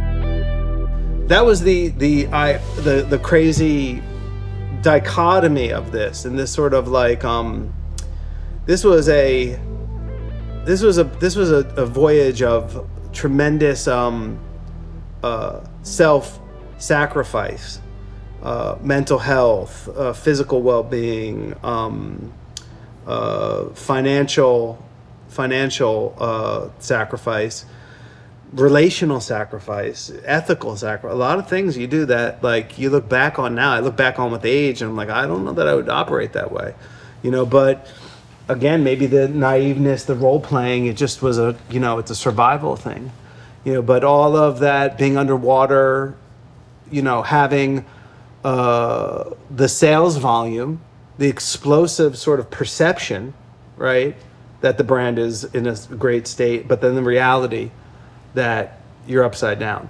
And I think I spent the majority of my career, it was a tremendous, like, humbling thing, right? So, and I say, like, perception is not reality. Even though every PR person I've ever met and every PR whisperer, like, will be like, oh, it's perception, it's gonna be a great look. And, you know, like, no, no, it's a good look is sleeping good at night. You know what I mean? Like, uh, or as best as you can because you're likely not to sleep well right? Just with the normal woes of the world and the normal statistical woes of the, of the world and of life, right? So whatever you self-induce, no, like reality is reality. And uh, you know, so I look back on on that and I could say that between me and Seth it was um it was contentious, you know? Uh, but it was always fair. I look at it and it was like we were both learning. We were both each other's, uh, one another's, and for my sister Marcy, who was critical part of the equation, each other's university. We were the degrees we never got formally. You know, we were each other's educators. We were each other's um, assessors, right? Um, and I have very visual and vivid moments of. Um, you know, I mean, Seth uh, was important because, like, on one hand, I remember one trade show you asked about, like, this is a the interesting insight about um, skate in relationship to hip hop, in relationship to streetwear. Uh, I remember we printed our first skate decks, and we're at the Action Sports Retailer Show (ASR) in San Diego. Might have been in the New York one. I can't remember where it was. I want to say I can't remember wherever it was. Okay, and the booth was pretty cool, and I was really proud of these skate decks. And I had people skating for us, right? Like, I don't know, we had a why not? People, kids were coming into my warehouse. My good friends, some people that are still like family to me that I grew up with, that like Marc, we should do a skate team. Marc, let's sponsor like a skate event. You know, my good um, friend uh, Eric Monroe, the photographer, used to do like a skating event all throughout Jersey. I would sponsor it. It was cool, dope. This is ill, or you know, like. But I remember being at that trade show, and there's this kid that came up to to me and was ready, wanted to fight me. Started to like really get like in my face. You're a fuck boy. Fuck you, you poser. You don't even skate. Da da da. You have no business making skate skate decks. And I remember Seth, the little ass Seth. I shouldn't say little ass, but you know he was a He was- he's little, but he, he, he, you do not. He was brolic, like he, you know, he was a wrestler, right? I remember him getting in between us, and man, he just da da da like made that kid back down. So like, there's a tremendous love I have for him, even though the the relationship, the professional relationship, was not without its its fits and its starts and differences, and but it was it was brotherly, and I've and to this day I've I've stayed in touch with them. You know, uh, I I've uh, I I love and respect him, um, and he was an important part of my story and my journey. But we had we weren't without our moments, and I, as to your point, in terms of he taught me to be to be, like if there was no Seth, I might not have become, it might not have built the endurance and the uh, um, the sense of the of, of what my capacity was, right? He pushed and stretched me in a way that no educator in my life ever did. No other professional experience really ever did. So I, I, I value it deeply. to to that point, I know around that time you guys did a deal to take on some capital Yeah. that was a huge risk. You gambled on yourself, and it put you you and your ownership of the brand in a very precarious state. Yes. And I guess what was the conversation that you two had, or the three of you with Marcy, um, reconciling how that was going to work, and what was the game plan to get to the end of that, maintaining ownership of, of the company? Yeah. There were a couple of times in my career where y- you had I had to bet on myself. And contrary to popular opinion, like I never took on venture capital, never took on a private equity or hedge fund or anything like that. I didn't know about those things, frankly. I was naive to what um, uh, equity financing was, like giving a piece of the company to an investor. Uh, we we never we had a board of directors. Uh, uh, I think I maybe went to two board meetings. I, there were the most board re- meetings happened over like a drink and you know in my office and like in the hallways or the elevator. It was not. It was a fairly ad hoc thing, really, up until my sale of the the company, um, my interest in the company. Um, but there were a couple moments of history where I needed to extend more credit and and it just kept getting larger and larger and larger. Uh, there was one period where uh, I basically did a deal where with a manufacturing partner that would take on the inventory risk, right? Uh, and um, uh, we would take on all the marketing costs and they would take on the inventory risk. Um, and we found out uh, by a vendor, one of our manufacturing partners, um, a guy named Carl. I won't say his last name, but a guy named Carl, um, who I remember faxed me. I was like, Carl, why is this coming in so expensive? Right? And he was like, that that item should be cheaper. And it was just me just negotiating, like, damn it, like I want it cheaper. Because I'm not gonna, because if you say I I can't, then I'm not gonna be allowed to do this. It wasn't because I was trying to make more margin. I just knew that like that item at a certain price point was no buyer was gonna buy it. Like I was not, it was not gonna be able to be marketable, right? So I remember him faxing in after that we'd signed up this this crazy production deal um, uh, that became very contentious and became our first sort of bout on the on the edge of bankruptcy, where he sends over the fax and he mistakenly sends over a price, uh, which was the price that I understood it to be, and there's a sep- separate price that's lower.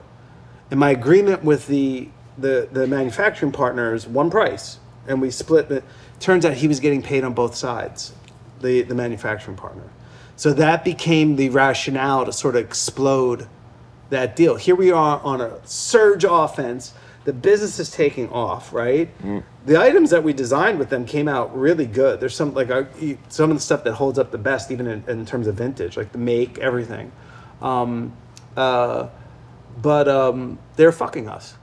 They're fucking us. And this one agent who uh, felt bad that we were getting fucked, and he kind of let us see both sides of the card.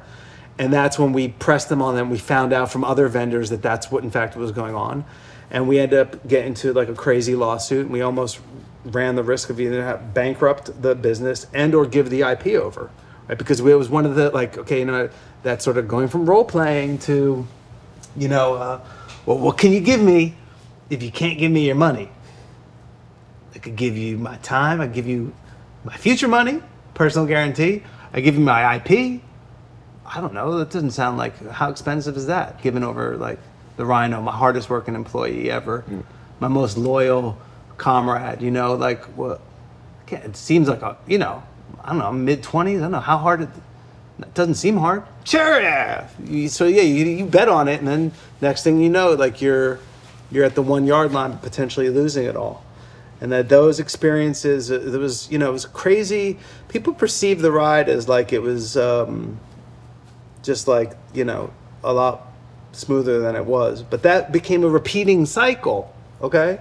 Which is and uh, you, you learn that macroeconomic things start to impact you. So where it came the hardest was when i bought we we um, marcy wanted to she didn't like the the risk portfolio we're taking on okay? Remember now probably at this time could have went to private equity could have went in venture to venture in retrospect. And probably would have been smart to distribute the risk. Distribute the risk distribute the upside. It was a different game with with complex right? Mm-hmm. Different different offense that we ran. Just didn't have the knowledge to run that at, at Ecko. It wasn't because of greed. It just was like just an absence of knowledge right? Just didn't know that was an option right? Let's start a business. Okay me you and her. Okay what do you get? I get 50 you get 50 you get 50 that adds up everybody's 50-50 right? Like so that, that's how we were rolling you know? Um, so when uh, we fast forward to maybe the, the the part of the business where it's becoming in most in its maturity we start expanding into our own retail which is a totally different ballgame. Okay, this is again going back to building the, the mousetrap the apparatus.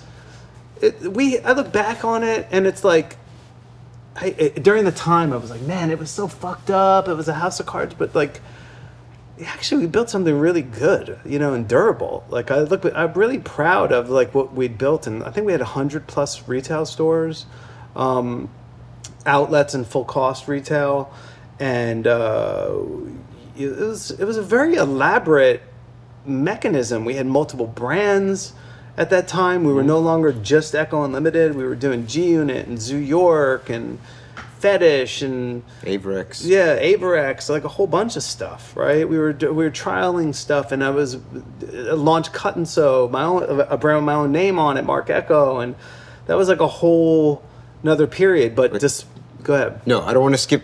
No, no, no, no. I, but I have to ask you before we go too far down Yeah, yeah, this yeah, rabbit yeah. hole. So we've talked a lot about the importance of identity and a, of brand, and Yeah. you know, fairly early on. But after you've really done a lot of the legwork to establish the brand, Mm-hmm. you get hit with a cease and desist around the name Echo. Yeah. Um, and you're forced to change it. Mm-hmm. What did you, you know, how did you and Seth and Marcy think about that? And, you know, in retrospect, how do you feel about what that forced uh, you and the brand to do? Oh, it's a good question. Um, first thing I thought was like, oh fuck, I can't get a break. I just got over this hurdle with this shitty manufacturing deal where our inventory was basically locked up because of this dispute that almost bankrupted us. Now we finally have our own season, manufacture on our own. I'm kind of catching a rhythm, you know, and then you get a cease and desist and so for me it was uh, from uh, it was it was a, a company called uh, um, the Echo Design Group ECHO very a, a very uh, long time predated my business very validly in retrospect um, made a claim that ECHO was too close and Edward C. Hyman, ECH, the acronym ECHO, uh, that had long been making polo ties and beautiful home furnishing. And even though it wasn't in the same business, I couldn't grok that in, in terms of the same classification.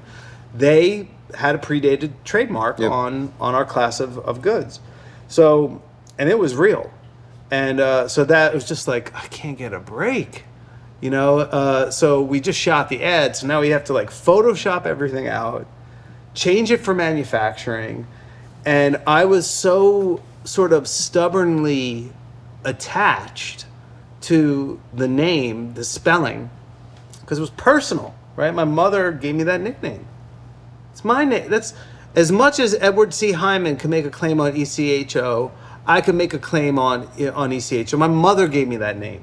I wasn't even thinking of you. So I stubbornly take that kind of position and Seth is like, okay, okay, calm down. This is me, the emotional artist, and the, the, the craziness he had to deal with me, mm-hmm. right? The, the the sort of irrational logic. Because I was okay to change it to ECKO for the packaging, the branding, but it was going to be Echo by Mark Echo ECHO, and I tried that for about a year, and after that became more and more confusing to people. They're like, wait, which one is it? And I'm like, I'm making people adapt to the idiosyncrasy of my own sort of nostalgia for the backstory and my claim on this, this personal righteous claim, right? Uh, rather than the effective thing, which was like, well, no, it's ECKO. Change your name too, and then that will help bolster the strength And of the IP. You legally changed your name. I name. legally changed my name. Yeah, I legally go through the exercise of changing my name. and, and that allowed you to own that sort of in perpetuity as well? Yeah, yeah, yeah, yeah, yeah. yeah. It's a, the it it allowed me to um, uh, bolster the strength of the ECKO mark. Okay. Okay, and it also, funny enough, in retrospect, like the things that are your struggles can be your strengths, and in this case, that that struggle, which at the time felt like persecution or something that was unjustly put on me, um, was actually an exercise in good hygiene, uh, exercise in better differentiating the brand, right? Because the unique spelling, make getting the URLs easier. right so but uh um and I think I learned I learned the the the respect of like the art of you know come we hit on this beat before of like there is a level of art and craft in doing business right? Like Andy Warhol kind of famously quotes like the best art is business and making money. And you know uh, it, it sounds very gross to say that and people poke at that but he was earnestly saying like what's interesting is how people actually orchestrate the complexities of a business to do things and create new models and expand in ways that you, you didn't contemplate. So that taught me about the importance of infrastructure and that design and my ideas weren't enough. Right? You're not alone in this, right? There's other people lifting this burden. And, and that was a big lesson of uh, humility and also trademark law. So, as Ecko starts to reach, perhaps not its zenith, but it has uh, reached some ubiquity in the marketplace Yeah. um, in around the turn of the century. Yeah. Um, you become very interested in two pursuits outside of just apparel um, video games Yeah. and publishing. And with both, uh, you know, I think it's interesting that you stepped into them with a very meditated crawl, walk, run approach. Yeah. You didn't just immediately start publishing a magazine. You started with hang tags. And with video games, you know, you started mm. with the EA mm-hmm. Madden deal. Right, right. Mm-hmm. Um, tell me, you know, how did you sort of like think about that strategy and did you have an idea of sort of what that runway was going to look like as you built these new businesses? I didn't. Some of the when you tactically like Tzu, like when you tactically take an inventory of the landscape and the, the territory, you only have but the situational awareness of what you could see in front of you, the maybe the horizon line. You take into the condition of the weather, right? Um, uh, the climate, those locusts that sort of center on where you are. And I think a lot of the parameters that built constraints on my approach were because I was mostly busy with the other business. So what looks like a meditative thing was um, actually an extracurricular thing, like a side hustle that most people around me, especially on the finance side, although to Seth and Marcy's credit, never them, um, thought was like a dalliance and a distraction. So there was an, a forcing mechanism of gating because of my, you know, we just had gotten through some pretty heavy risks. You just had learned through the bad production deal, trademark cha- exchange. You got to be calculated. So I think that was a forcing mechanism. Um, but it came out of okay, the role playing. It was just RPG. You know, like all right, I'm, I I want to build a fashion house. So when I would show up at Details magazine or GQ, and they'd bring the the publisher, they rarely brought the editor, right? They rarely bring. And when they did, the editor was kind of like, okay, I'm here for like the the meeting for like the ads, like hopefully I get the ads, and I'm be like, well, are you going to place my product in the editorial? And it was always kind of a struggle, right? And it wasn't alone. It wasn't unique to me, right? Meaning Ecko Unlimited, it wasn't like a vengeful thing, but generally, the cohort of that my peers, you know, uh, Phat Farm, Triple Five, um, eventually Sean John, Rocawear, all these guys, like they kind of like the the traditional fashion media kind of rolled their eyes at us. They thought we were corny. They thought it was just a, a trend. They thought it was actually ugly you know, and uh, urban apparel was like code for that's like stuff that like black people or poor people wear, right? Or like white trash or something, you know. So there was this sort of classism thing that I was encountered with when I would go place my media buying that informed my sort of revenge fantasy to say, well, fuck that, I'm gonna create my own magazine and we're gonna we're gonna show we're gonna I, I, I I'm gonna we we're gonna build the template right of what um, how this cohort this sort of car- this band of misfits sees themselves because we see ourselves as beautiful and we see ourselves as creative and we see ourselves as luxurious right and we see ourselves as daring and interesting and if they're not going to say that we are we're going to say that we are and so that was just sort of my thing. I looked at the dollar. It was a very, actually, one of the simpler uh, business bets because I already had the mechanism of an ad an advertising and marketing budget that was something like 10 or 8% of my total budget. So now that you know you're north of 100 million dollars, it's not a little bit of money that you're you're spending on advertising. Okay? And this is cash generated in the business. This was this was the you know that 8, 10, 12 million dollars a year mm-hmm. was a material amount of money. And even that felt like being slightly indulgent. So I said, hey, Seth, why don't we create a, a, a company called Show Improve? That was like a separate LLC. And we're going to take a quarter or a third of this budget and we're going to conscientiously be more value driven on our on our media buying but we're going to invest in ourselves in in these other these other spaces and the first one was was climate right which was like what the magazine was going to be called and then we couldn't get the name they mark don't have another echo moment. Don't be stubborn. No it's climate. It's climate. I mocked it up. I had mock-ups. It's climate. No, no, it's not. Lawyers are like it's and, and i was we were using dot coms were booming. So we i would write and you could even like I see people send me pictures of uh echo dot complex. That was like oh that's so like 2000 you know? It's so like late 90s to like be like dot complex you know?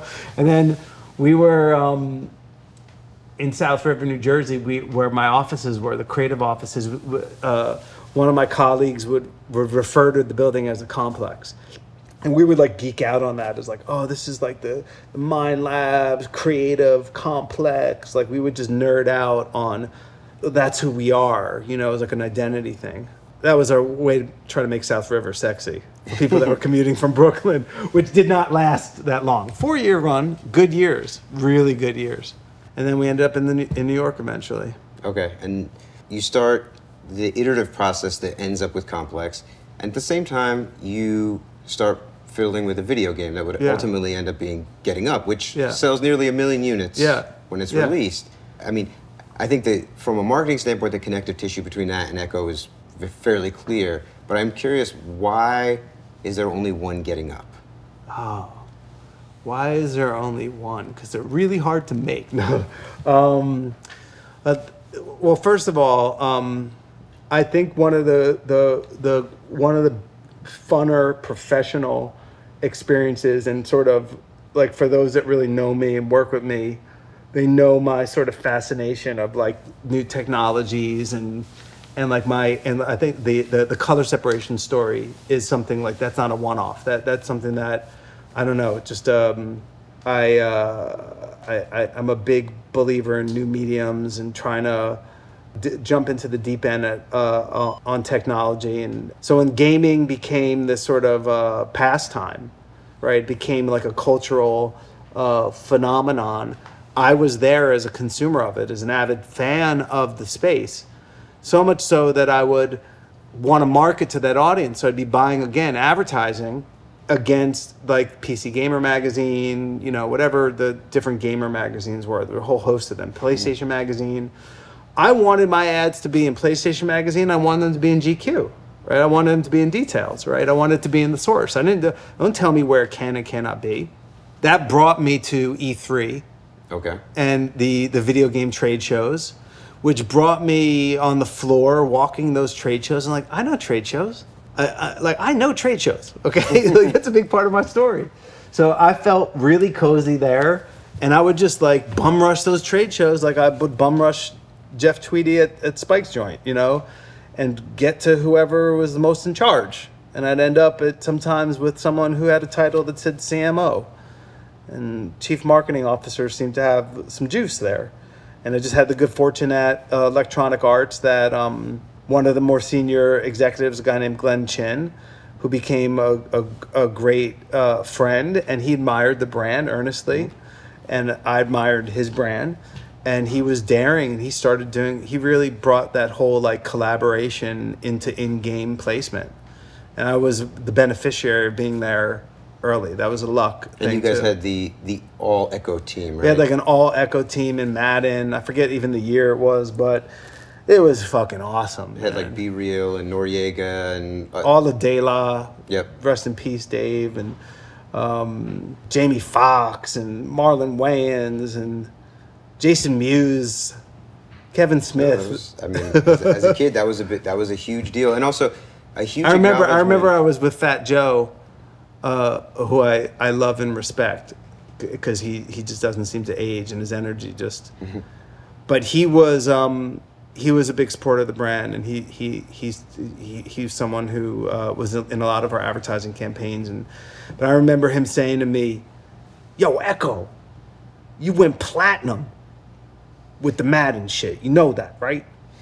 what? No, no, no, no, you, you don't, you don't get it like that.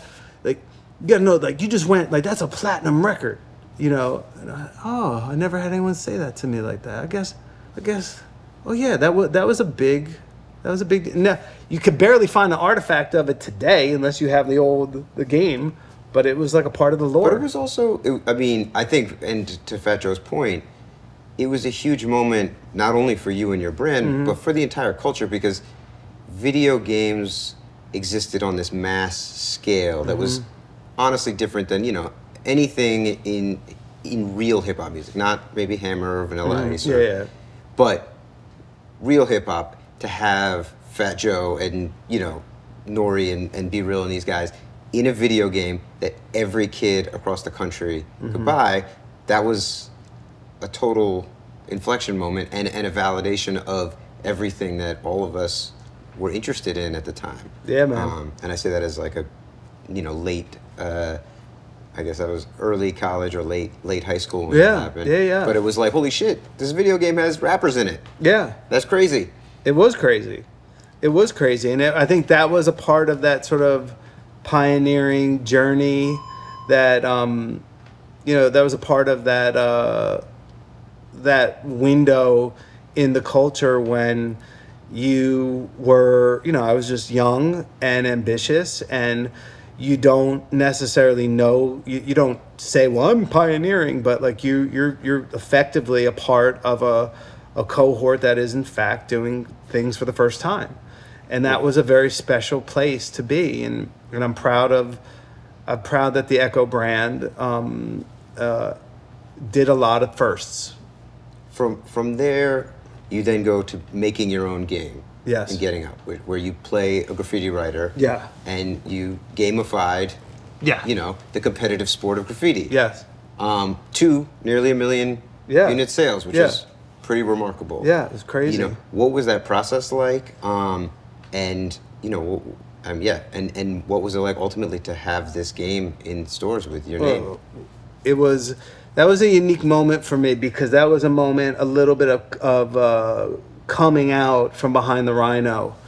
I had for the that up until those years i'd say until i'd say like in 1999 to 2000 i start to more conscientiously be ready to market myself as a um, we renamed the company Marc Ecko Enterprises, and uh, it was really my colleagues saying was oh you're, you're like you're too quiet you're too reserved like you should be out there like you know uh, and I remember Seth, it, to his credit, uh, and Rafi, Rafi, who was in marketing, and um, Coltrane, and, and Matt Fontana, all these guys, uh, Coltrane Curtis, who's a, a very, very important part about my history, um, who's now runs his own agency at Epiphany. Um, that these guys were like, you're you need to put yourself out there, and like, they would, they did, they purposely took the Rhino and they shot a video and they just took it like a printed board, right? And then they took the Polo Horse, and they took whatever other brands, and they just they went did a, a, a cold polling on the streets of Los Angeles and on the streets of Manhattan, and they shot this video for an internal case making that people do not know who's behind the Rhino. Right? I, I know that, I know that, right? But then they'd hold up the polo. Horse. Oh, that's Polo Ralph Lauren. You know, and then they show a picture of Ralph Lauren or some random person. People mostly not know who Ralph was, his likeness. Yeah. So I was making the case like, I, it's a lot of burden. Like this is a team thing. I don't want to do that. And then there was also this kind of, uh, I don't know, more of the. Uh, I was growing up in my aesthetic, and I wanted to maybe elevate. I shouldn't even say elevate, but maybe have a a tangential way to express the brand through maybe stuff that was more discreet without logos and all this other embellishment and there was things were changing the market was changing there was cha- there was a preppiness happening or um, you know like the woven shirt thing was like a thing and people were starting to clean up and you know aesthetically so i felt like oh this time is right. I had done some fashion shows as uh, uh, under the Ecko Unlimited brand and i i'd gotten to be on the board of the cfda of uh, uh, so i was one of the youngest i think i was the youngest at the time designer to ever become a board member of the cfda Yes. so that the Council of Fashion Designers of America um, sound pretty douchey. Like, oh, who's the youngest? Board? Sorry if that comes off that way. Um, but uh, that was just like a, again, it was all the This all fit into sort of you. it was like this sort of like stretching and so the gaming became a part of that and i didn't want to be boxed in and i felt like if ralph was building a lifestyle brand and world building which he has and he's been the best at it if he could do um, furniture i could do video games that was like my logic Okay. if Ralph could do tufted leather couches, I could do video games. You know, that was my that was and that's what I would say to people in the gaming industry, and they'd look at me like, "You just want a license," and and they didn't want that. So I was like, "Oh, they need more. They need an idea. I'm going to show them I could I could world build." So for years, I obsessed. You know, when we barely had money to pay the bills, And you talked about wanting to do things that Ralph had not been able to do. And one of those is to create a magazine Right. successfully. So you launched the magazine with um, its original team. Yes. And fairly shortly thereafter, you end up pivoting and adding Rich Antoniello Mm-hmm. And myself. Two people who, you know, both of us came into it with a bit of a pedigree, but Rich was coming from the Nat Geo adventure Right. world, and I was coming from the hip hop world, but I was a child at the time, Mm-hmm. 25. What gave you guys the confidence to put this part of your business in the hands of us? I think it was um, it was the- also Sansa landscape, the territory, the turf, the conditions. We were moving all the business into New York, right? That was an exciting sort of re-energizing moment for Complex. Complex was its brand identity from a sort of brand ID high concept buyer's guide was strong, but the you know we were we were trail testing that from long distance from South River. So that that move to New York was a really foundational sort of move for us. Uh, and when we were signing up for all those things that I say, woe is me, and I'm hand wringing about like the debt and the personal, at the same time, there's like the excitement and the uh, exuberance of new. And I think, um, I think it was the conditions of the, the space we were occupying, right? Literally and figuratively. Um, and then, yes, you guys came from, you know, Rich came from Nat Geo, but he was a a New York kid from Brooklyn that like grew up with hip hop, right? So there was a it was just like the Bluetooth was syncing, you know, and and um, you know I wanted to, I was making a video game. You guys were building Complex. Um, uh, it just it was it was super exciting. We And- also at that point are really diversifying the por- portfolio. You Oh, yeah. Ecko Red, you have G Unit, you have Avirex, Yeah. Um, Zoo York. yeah You know that was a, it was a tremendous en- energy. You know to join that. I think Rich came probably two years before I, so he Yeah. was in the old 38th Street office. Yeah. But I only knew the 23rd Street office. Right. And to walk into that building with six floors filled with hundreds and hundreds of people, yeah it was exciting. I'm I'm curious for you, you know, you go from essentially, you know, being in the driver's seat driving stick to now you are sort of in the way back of a limo. Yeah. What was that like emotionally? Hmm, it's hard. Was it gratifying still? different kind of gratifying probably the least professionally gratifying period because you realize that like you don't have all the controls which is a necessary reality like 'cause even when you do have the controls you don't have all the controls right? There's that sort of an illusion right? Um, other factors uh, um, that get in the way of life and business. Macro conditions, um, comp- competitive circumstances, supply side, whatever they may be, personal, interpersonal, human choreography, right?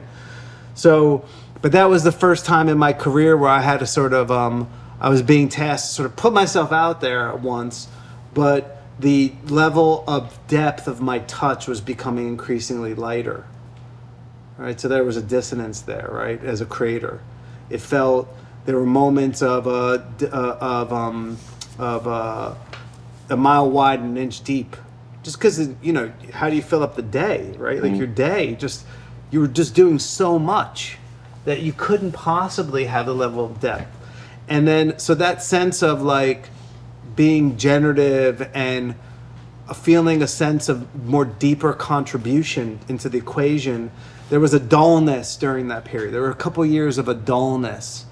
And then to make up for that dullness i would go create other projects. I got into like uh, create a little art factory a little art studio which was like really like a like looking back at that i was like definitely that was probably a breakdown of some sort. I don't know that I was ever professionally diagnosed, but um, there were some psychoactive drugs a part of that period that were helping me normalize my, my myself. I think the highs of uh, of uh, of the soaring, and then the reality of the sort of distributed risk, distributed decision making, some consensus, making peace with being on creating um, intentionally sometimes sometimes unintentionally some level of bureaucracy understanding how bureaucracy the mechanics of that to both be a good thing and a negative thing. It was a, a deep learning period dude. Like i couldn't I, it was a lot to take in. I was to say, it also felt like from within the building, things went from the pinnacle, you know, from my first Christmas party, Kanye comes out Yeah. and announces that he's going to do Pastelle Right. through Complex, I mean, Right. through Ecko. Ecko, right. And from there to the G Unit offices getting emptied out on a Saturday afternoon felt like relatively overnight. Yeah. And so I, I, I'm curious. First of all, why did the Pastelle Ecko deal never happen? That's been I need I that. know. for- You'd have to ask. You'd have to ask him. Um, but I'm happy that it didn't for him and for for us. Um, I think he was he was really to his credit at that period. He was like in deep learner mode, you know. So he was just out there trying to figure out what what he needed to learn to build whatever infrastructure apparatus he was going to eventually need. What exactly happened in that 2007 to 2008 nine period that the business jumped off the rails? Oh, there were so many things that happened. I think I I, I think there were um, uh, there were a lot of things. I, I don't think you can attribute attribute it to any one thing. I'd say that the most catalytic thing was the uh, um, financial markets crashing. If you remember, that was when we I was spinning Complex off and starting to bring in investors because Complex at the time was wholly owned by just you know uh, me and and Seth. Uh, so that's when we reconfigured the business there, and we were landing the plane on what the future of Ecko was going to be.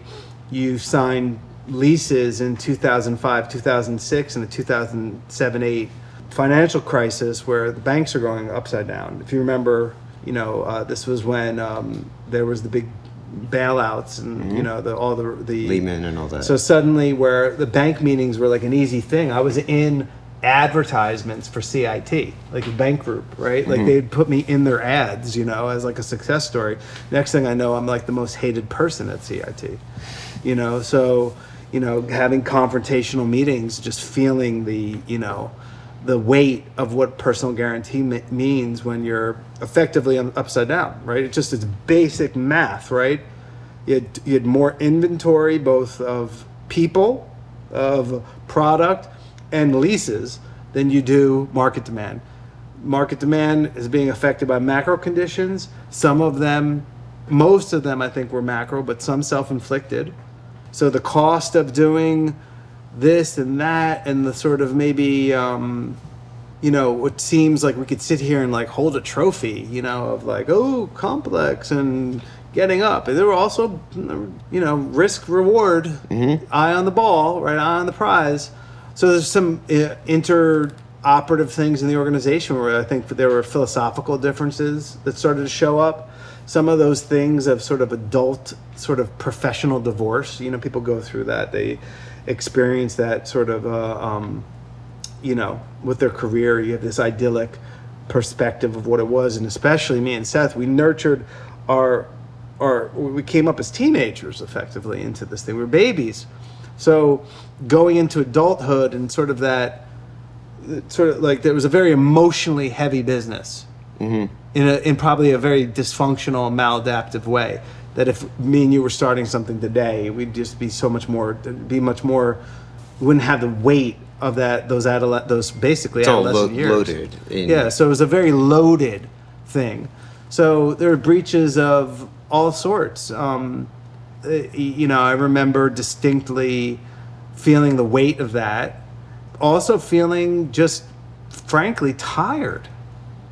It does happen. You do.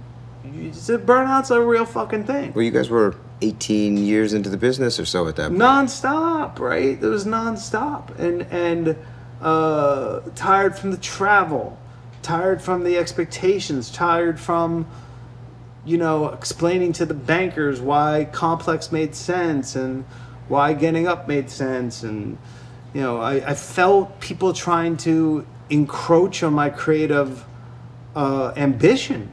And it was my creative ambition that got us to the place of success. And here we were.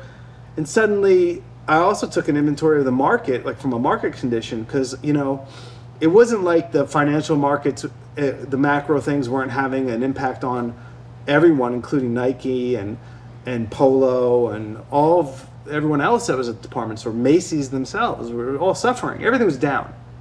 But man, urban was really down. And it just felt like, you know, uh, I really felt the uh, the the dynamics of um, uh, the distribution channels and their sort of lack, like that, that sort of doubt and that sort of lack of reverence for how serious we were as a category. We were the easiest young men's in the history of sportswear, and like the younger, the younger demo is the one that um, the retailers tend to be the most disposable with. They will just churn and burn. If it was the surf industry, and then it was later us in, in streetwear and urban, they just churned and burned us. They're like like just because they're not like they weren't going to get rid of all the public companies that were funding, paying basically rent because no one was winning. But we, in you know, in terms of resources, they were convinced that we were bringing them down, and they started just boxing out and slowly reducing the relevance of pretty much everyone in the genre. So, as, as this dust started to settle on your core business, how did you and Seth extricate yourself and sort of settle affairs? I don't know that we did. It was very slow and sloppy and messy with lots of yelling and crying and um, mean things said and um, uh, and lawyers and uh, it was a mess. It was a shit show. Like extricate, fuck, it was extricate. It was like it was like some dismemberment. You know what I mean? It was a lot of blood. But you ended up selling the business. Yes, to- yes, And this yeah. was to get yourselves off of out of the hook of this. Well, well, basically, cycle. what what we did is um, the if, like the mechanics of it uh, were uh, we would Seth would partner with a company called Iconix that was a publicly held company.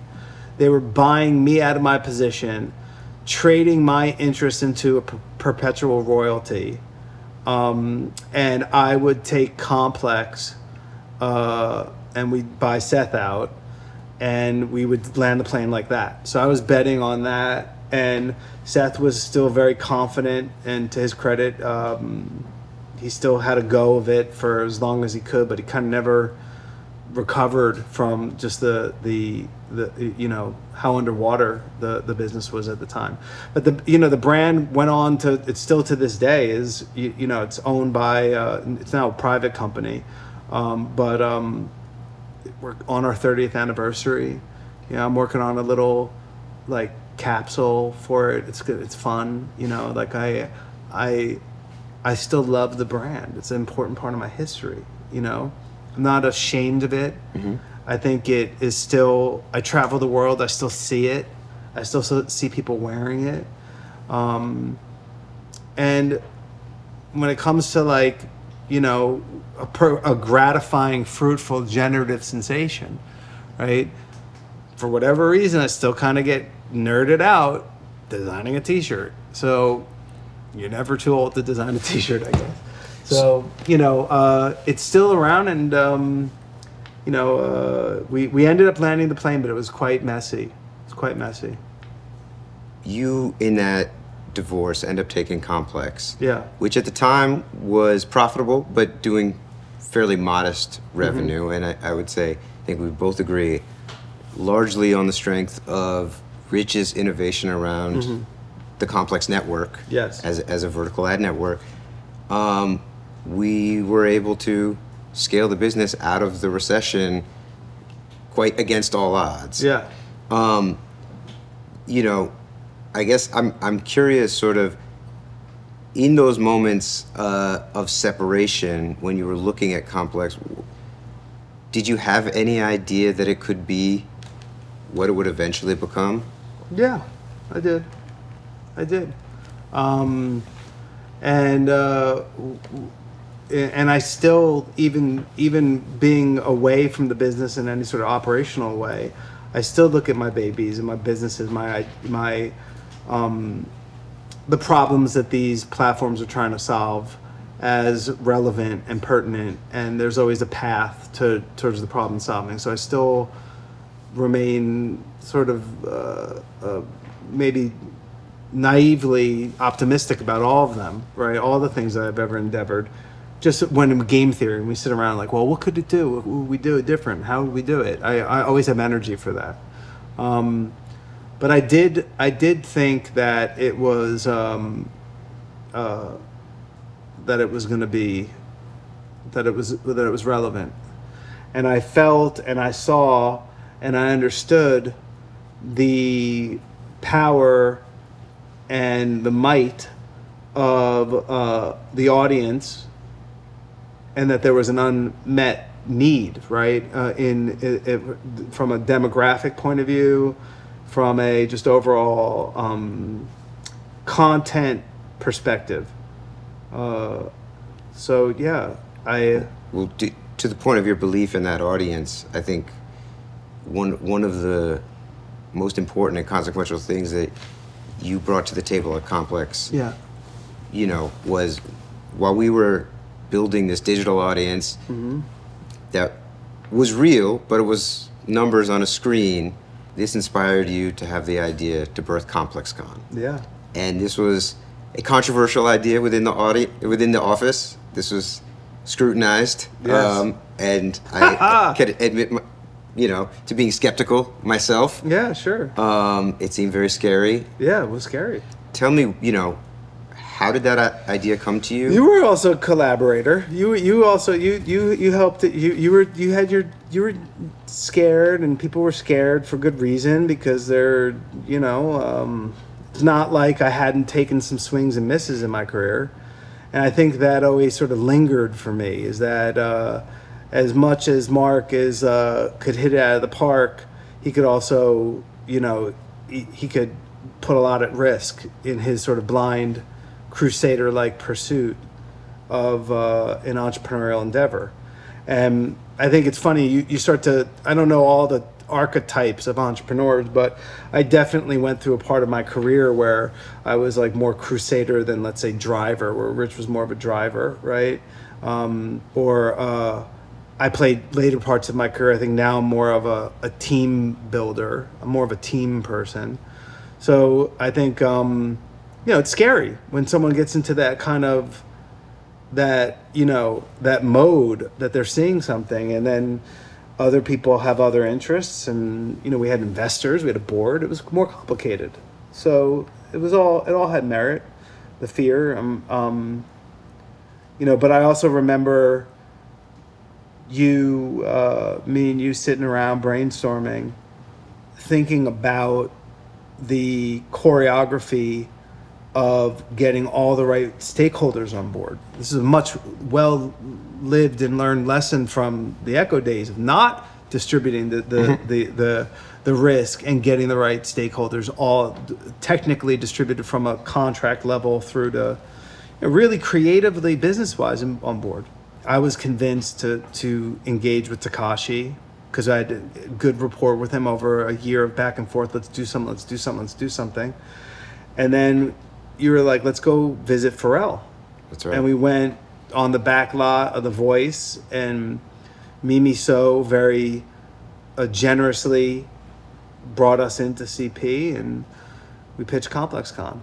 Yes. Um, so like it is a, it is a, it is a. We went from I went from me to we, you know, and it sound that sounds corny, that sounds idealistic, that sounds like, but man, that's a that's a, when the shit's at its best. So, like I just kind of had that confidence for despite the sort of inertia of people not wanting to either do more, stretch themselves, envision a new means of, like market making. Market making scary right? That's what that's what I've been my whole career. Is like I, I make, I help validate markets, right? I try to make marketplaces organized where they don't necessarily exist. I see the the the seeds of uh, of um, pattern, right? And I try to try to help organize the pattern, and and so you see that flock, and you just see you see uh, oh it's a flock, to that point and also to, to the sort of your larger uh, commitment to emergent technology that we've Yeah. talked about several Yeah. times in this conversation. I don't know if you remember this, but Yeah. after we meet Pharrell, Mm-hmm. he says he's into it. You and I are headed to dinner Mm-hmm. to celebrate. And I look at you fucking with your phone and I ask you if you're day trading because I can just sort of like peek over your. and you're like, no, I'm buying crypto. And this is the spring of 2016. right, right, And I'm like, I'm sorry, what's that? right. And you explained to me Web three. Yeah. And I Before thi- they were calling it Web three. I thank you very much for that. Yeah, because I promptly went home and uh, Yeah. downloaded Coinbase and bought some Bitcoin at eight hundred dollars Right. a, a Bitcoin. Um, but I am curious, how did Web three come onto your radar, Mm-hmm. and what what was your fascination then, and what do you think about Web three as we move forward? Well, I've um, I just uh, I, I I'm just restless about wanting to to um, about systems redesign. You know, like I'm I think rather than sort of wring my hands and complain o- about the way things are, I believe there's a path to towards solving a lot of our biggest issues just by like making new solutions that are better. So if it was cracking channels, alpha channels in Photoshop and learning how to do color separation, or if it's saying there's got to be a better way coming out of that financial crisis, because during that financial crisis, when I'm on the balls of my ass, okay, like with a lot of public shame, right, feeling really bad about myself, selling my namesake, right, um, my friend and partner at the t- at the time introduces me to this this this crazy uh, article about a guy named Satoshi Nak- Nakamoto, and it was all reaction to the banking crisis. So I got turned on to Bitcoin and you know cryptographically designed stores of value, right? Um, because of the predicament I was in, because I was getting so royally screwed by my banks. Almost at exactly the same time that we are flying to LA to meet with Pharrell to figure out ComplexCon Mm-hmm. one, uh, Rich is concurrently negotiating the sale of Complex to Verizon and Hearst, Yeah, and that ends up going in the through- same roughly the same window. Yeah, Roughly, yeah, yeah. I mean, we were kind of in growth. We were in like a persistent, r- r- persistent um, state of of trying to increase our balance sheet to just go bigger. So from the Iconix investment to the first Hearst investment to like the momentum in the field was. It was. It seemed like that. We're talking about like a whirlwind of like some years there. It was like a three years. It felt No. like it never was done. and it felt like the window was closing. Right. There were macro things happening, right? And I have to ask, s- you know, the deal gets gets done. We all exit for three hundred plus million dollars, Mm-hmm. reportedly, according to the Wall Street Journal. Um, and you've talked about the shame that you experienced at the end of Ecko and Mm-hmm. having to deal with that going bust in a certain Sure. way. What was the sort of emotional payoff for you to then, six years later, put this tremendous W on the board? Oh, it felt it felt great. I think um I think the the shame I don't I don't feel like Ecko was the Ecko business how it landed, the plane landed was uh, something to feel shame for. I think the the shame inducing feelings have m- less to do about my ego or the pride of sort of of uh, ambition and and skill that maybe left left unutilized as much as it was the disappointment with my friends and people I loved and my colleagues and sort of um, not feeling like I could have done better by the people that worked so hard for me. I think that was the hardest part, and the brand was still like the to the at the at the consumer level. There was still, um, though not as feverish uh, in terms of the scale, there was still a, a very loyal uh, customer. So it wasn't like oh what was me about that as much as it was as like as a person mm-hmm. to as a creative leader loyal to people that are sacrificing for me on my behalf and that it was a promises unfulfilled for them. It was much more of an interpersonal thing. On- so I was going to say on the flip side, I mean, with Complex, Yeah. you did quite the opposite, and that so yeah that was gratifying we could all win together and it was a better distribution of risk and a better distribution of upside, and that um, in a culture that is driven on sort of radical independence, uh, um, uh, which is you know the American way, right? Uh, there is something really powerful in the incredible feat of of, of getting humans to organize to do something together and to do it against a plan. It's like one of the most gratifying things. Like I used to make fun of watching you know Bugs Bunny cartoon and like the orchestra episode. And I used to think like orchestras, like oh, classical orchestral music was so corny. And I forget who was pl- playing the orc. Was it who was playing? Um, is it like Daffy- Elmer Daff- Fudd or something or Daffy? it's Daffy Duck. Right, and and it like the, the, rolls tuxedo up, keeps yeah. spinning up on his face, and it's like oh, I used to think that was just like, man, orchestras. Are cool. Now you, you, if you actually analyze what's going on, I mean, as a metaphor, um, man, is it beautiful. I'm curious because you know with Ecko, you remained basically a three-way partnership throughout the entire thing. Yeah. With Complex, you and Seth invited Rich into the ownership early on, mm-hmm. and then you and Rich invited myself and Moksha Yeah. and several other key mm-hmm. employees in. Was that move a reaction to how you felt things had played out in the first business? No, I think I think it was just maybe a reaction to better knowledge. It was like a in, as much that okay, I had an expanded scope of understanding of how you could create value for people when you can't necessarily give them money. Um, and that there was contrary to sort of my naive view of like 50 50 50 you know like like what it was at at you know the Ecko days between me marcy and seth um i think it was just like just knowledge. And it was also again sun tzu it was like what the conditions it was the right thing by the physical conditions right of the of the time the space the place the business the composition of the business. It was just the right thing. But it wasn't like oh i feel guilty so therefore you know? It was like that's how you should do business.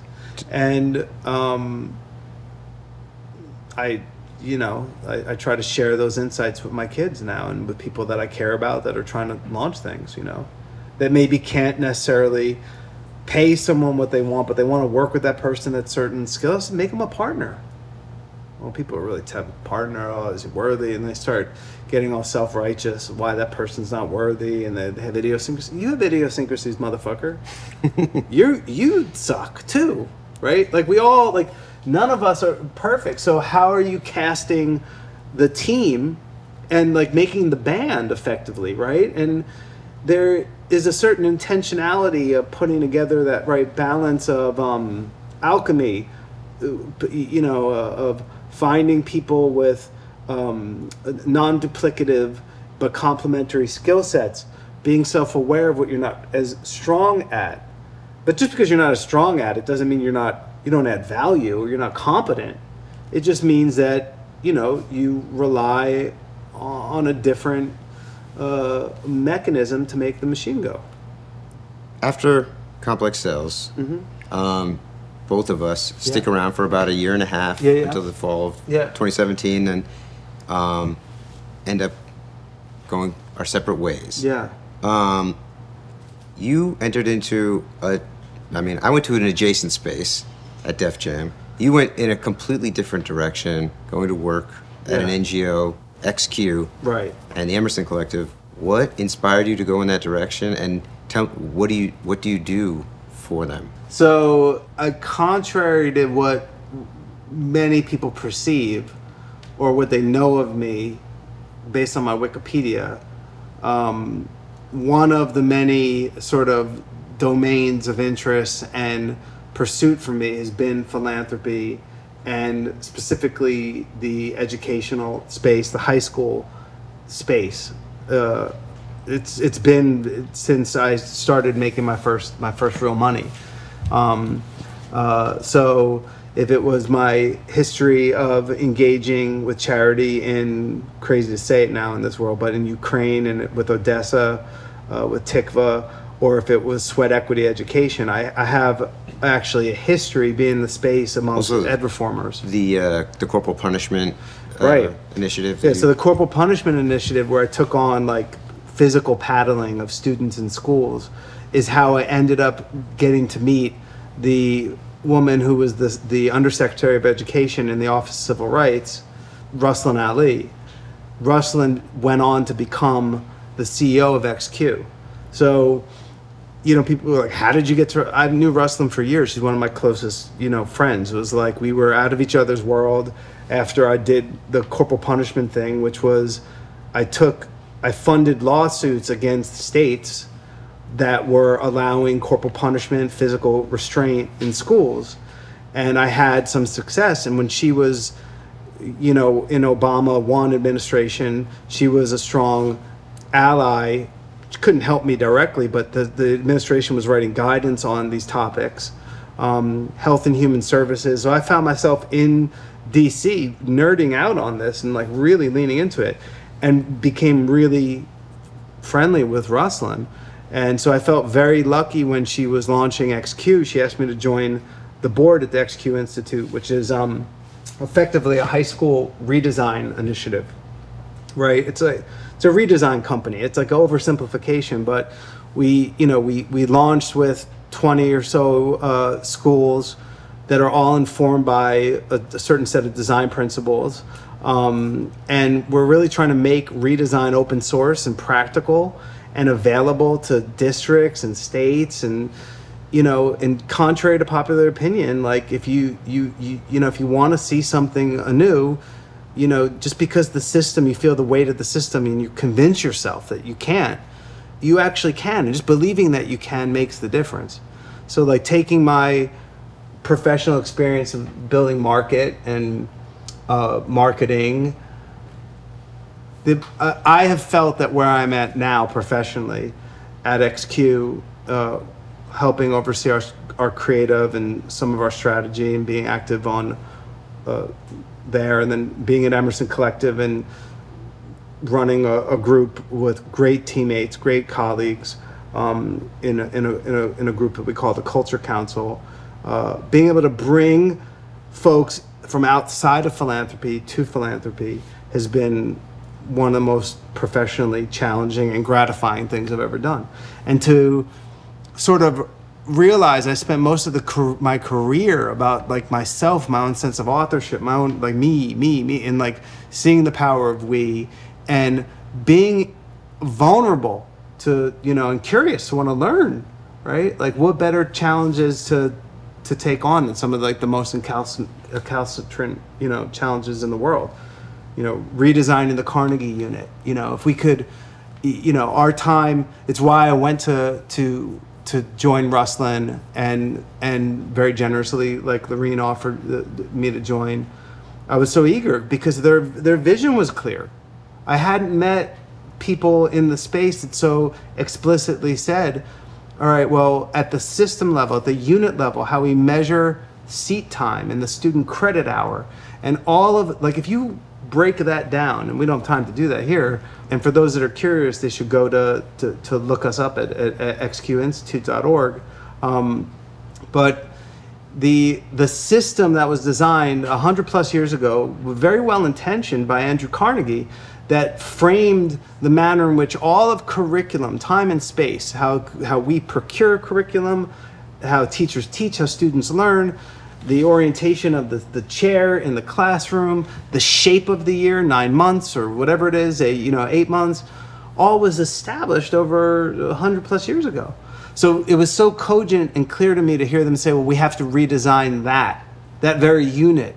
You know, I'm proud to say that through the years that we've been there, um, we're now in partnership with the Carnegie Foundation themselves, with them saying what we've been waving the flag on. So it's a very exciting time uh, professionally. It's maybe not as um, there, you know, it's, it's it's not as sort of uh, much public fanfare, but I think it's as meaningful as as anything I've done.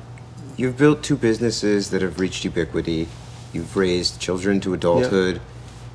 You are Working now on that. Working on that. Work in progress. you're you're now in the middle of your third act, giving back. yeah. If you were to sit with a 21 year old creative entrepreneur, what and you had 45 seconds, as we do in this moment, to impart some wisdom on them, what would that be? Uh my goodness, what would I say? Um, 45 seconds? I'd just sit there quiet. Have an unnecess- unnecessarily uncomfortable moment like this. Make them ponder on the ridiculousness of that question, as if it could be stated in 45 seconds. I would say, um, I'd say a host of things. I would say, be curious. I, I use the I didn't invent this. I don't know. There's some bumper sticker I saw somewhere, but don't let you you know school get in the way of your education. You know you have to be a lifelong learner, and um, I would say um, uh, know that you're not alone in every way, right? Uh, especially when you think and when you're confident and you're being you think that you're right. Even then you're not alone. You're just being righteous. Like be effective. Be effective over being righteous right? So your loneliness or that al- sense of alone that assuredness that self-confidence of like this is the way you know doing collaborating is powerful right? Working with a team distributing the decision making power being a part of a, a living being part of that orchestra that that that, that, that, that thinking orchestra of, of problem solving right? Um, so surrender be effective stay hydrated with more than just water and more than just tequila. Probably a little bit mix of both. Proportionally more water. Fair. uh, and um, I'd, yeah, just tell them to love themselves, you know, and that uh, um, that really it's not that deep. Really, it's not. Like really, as much as you have, we have all this. You should see this, guys. These people don't. They don't see that sh- showed up here with nine cars and all sorts of shit in this whole production. But like, this is we're just one little we're one little story together.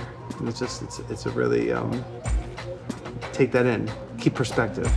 You know. Thank you for your time. Thank you, sir. And with that, I'd like to give a huge shout to Marc, both for laying the foundation of the company that changed my life and for letting me talk his ear off for more than two hours. Marc contains multitudes, as they say. He's as humble as they come and quick to point out and even laugh at his own mistakes. But he's also one of the shrewdest people I know and a visionary in the truest sense of the word. There was a fair amount of reminiscing in this episode, as you'd expect from a couple guys that were in the trenches together. But it's clear that Marc isn't interested in nostalgia, and I think that's a really instructive jewel, given his epic list of achievements. Our future is in front of us, and it's best to be oriented in that direction. And as for Marc's future, I'm truly excited to see what his next chapter brings. Thanks for tuning in to the Idea Generation podcast. If you've enjoyed this episode, please do us a favor and show your support by leaving us a rating, or better yet, a review on your podcast platform of preference. It only takes a few seconds of your time, but it can make a world of difference in helping others to discover the show. And of course, don't forget to subscribe so you never miss an episode. Thanks again for listening. Until next time, I'm Noah Callahan Bever. And thanks to our partners at Tres Generaciones Tequila for making today's episode possible. Are you a creative? Do you want to support yourself as an entrepreneur too? Then you don't want to miss the latest episode of Idea Generation. This week, I, Noah Callahan Bever, sit down with designer, entrepreneur, and philanthropist Marc Ecko. From founding his namesake apparel line in the 90s to helping birth the idea of convergence culture with Complex Magazine in the aughts and 2010s, to his current work in the education space, Marc's had a fascinatingly varied career with blood, sweat, tears, near bankruptcies, and nine figure acquisitions to prove it. Be sure to tune in wherever you get your podcasts.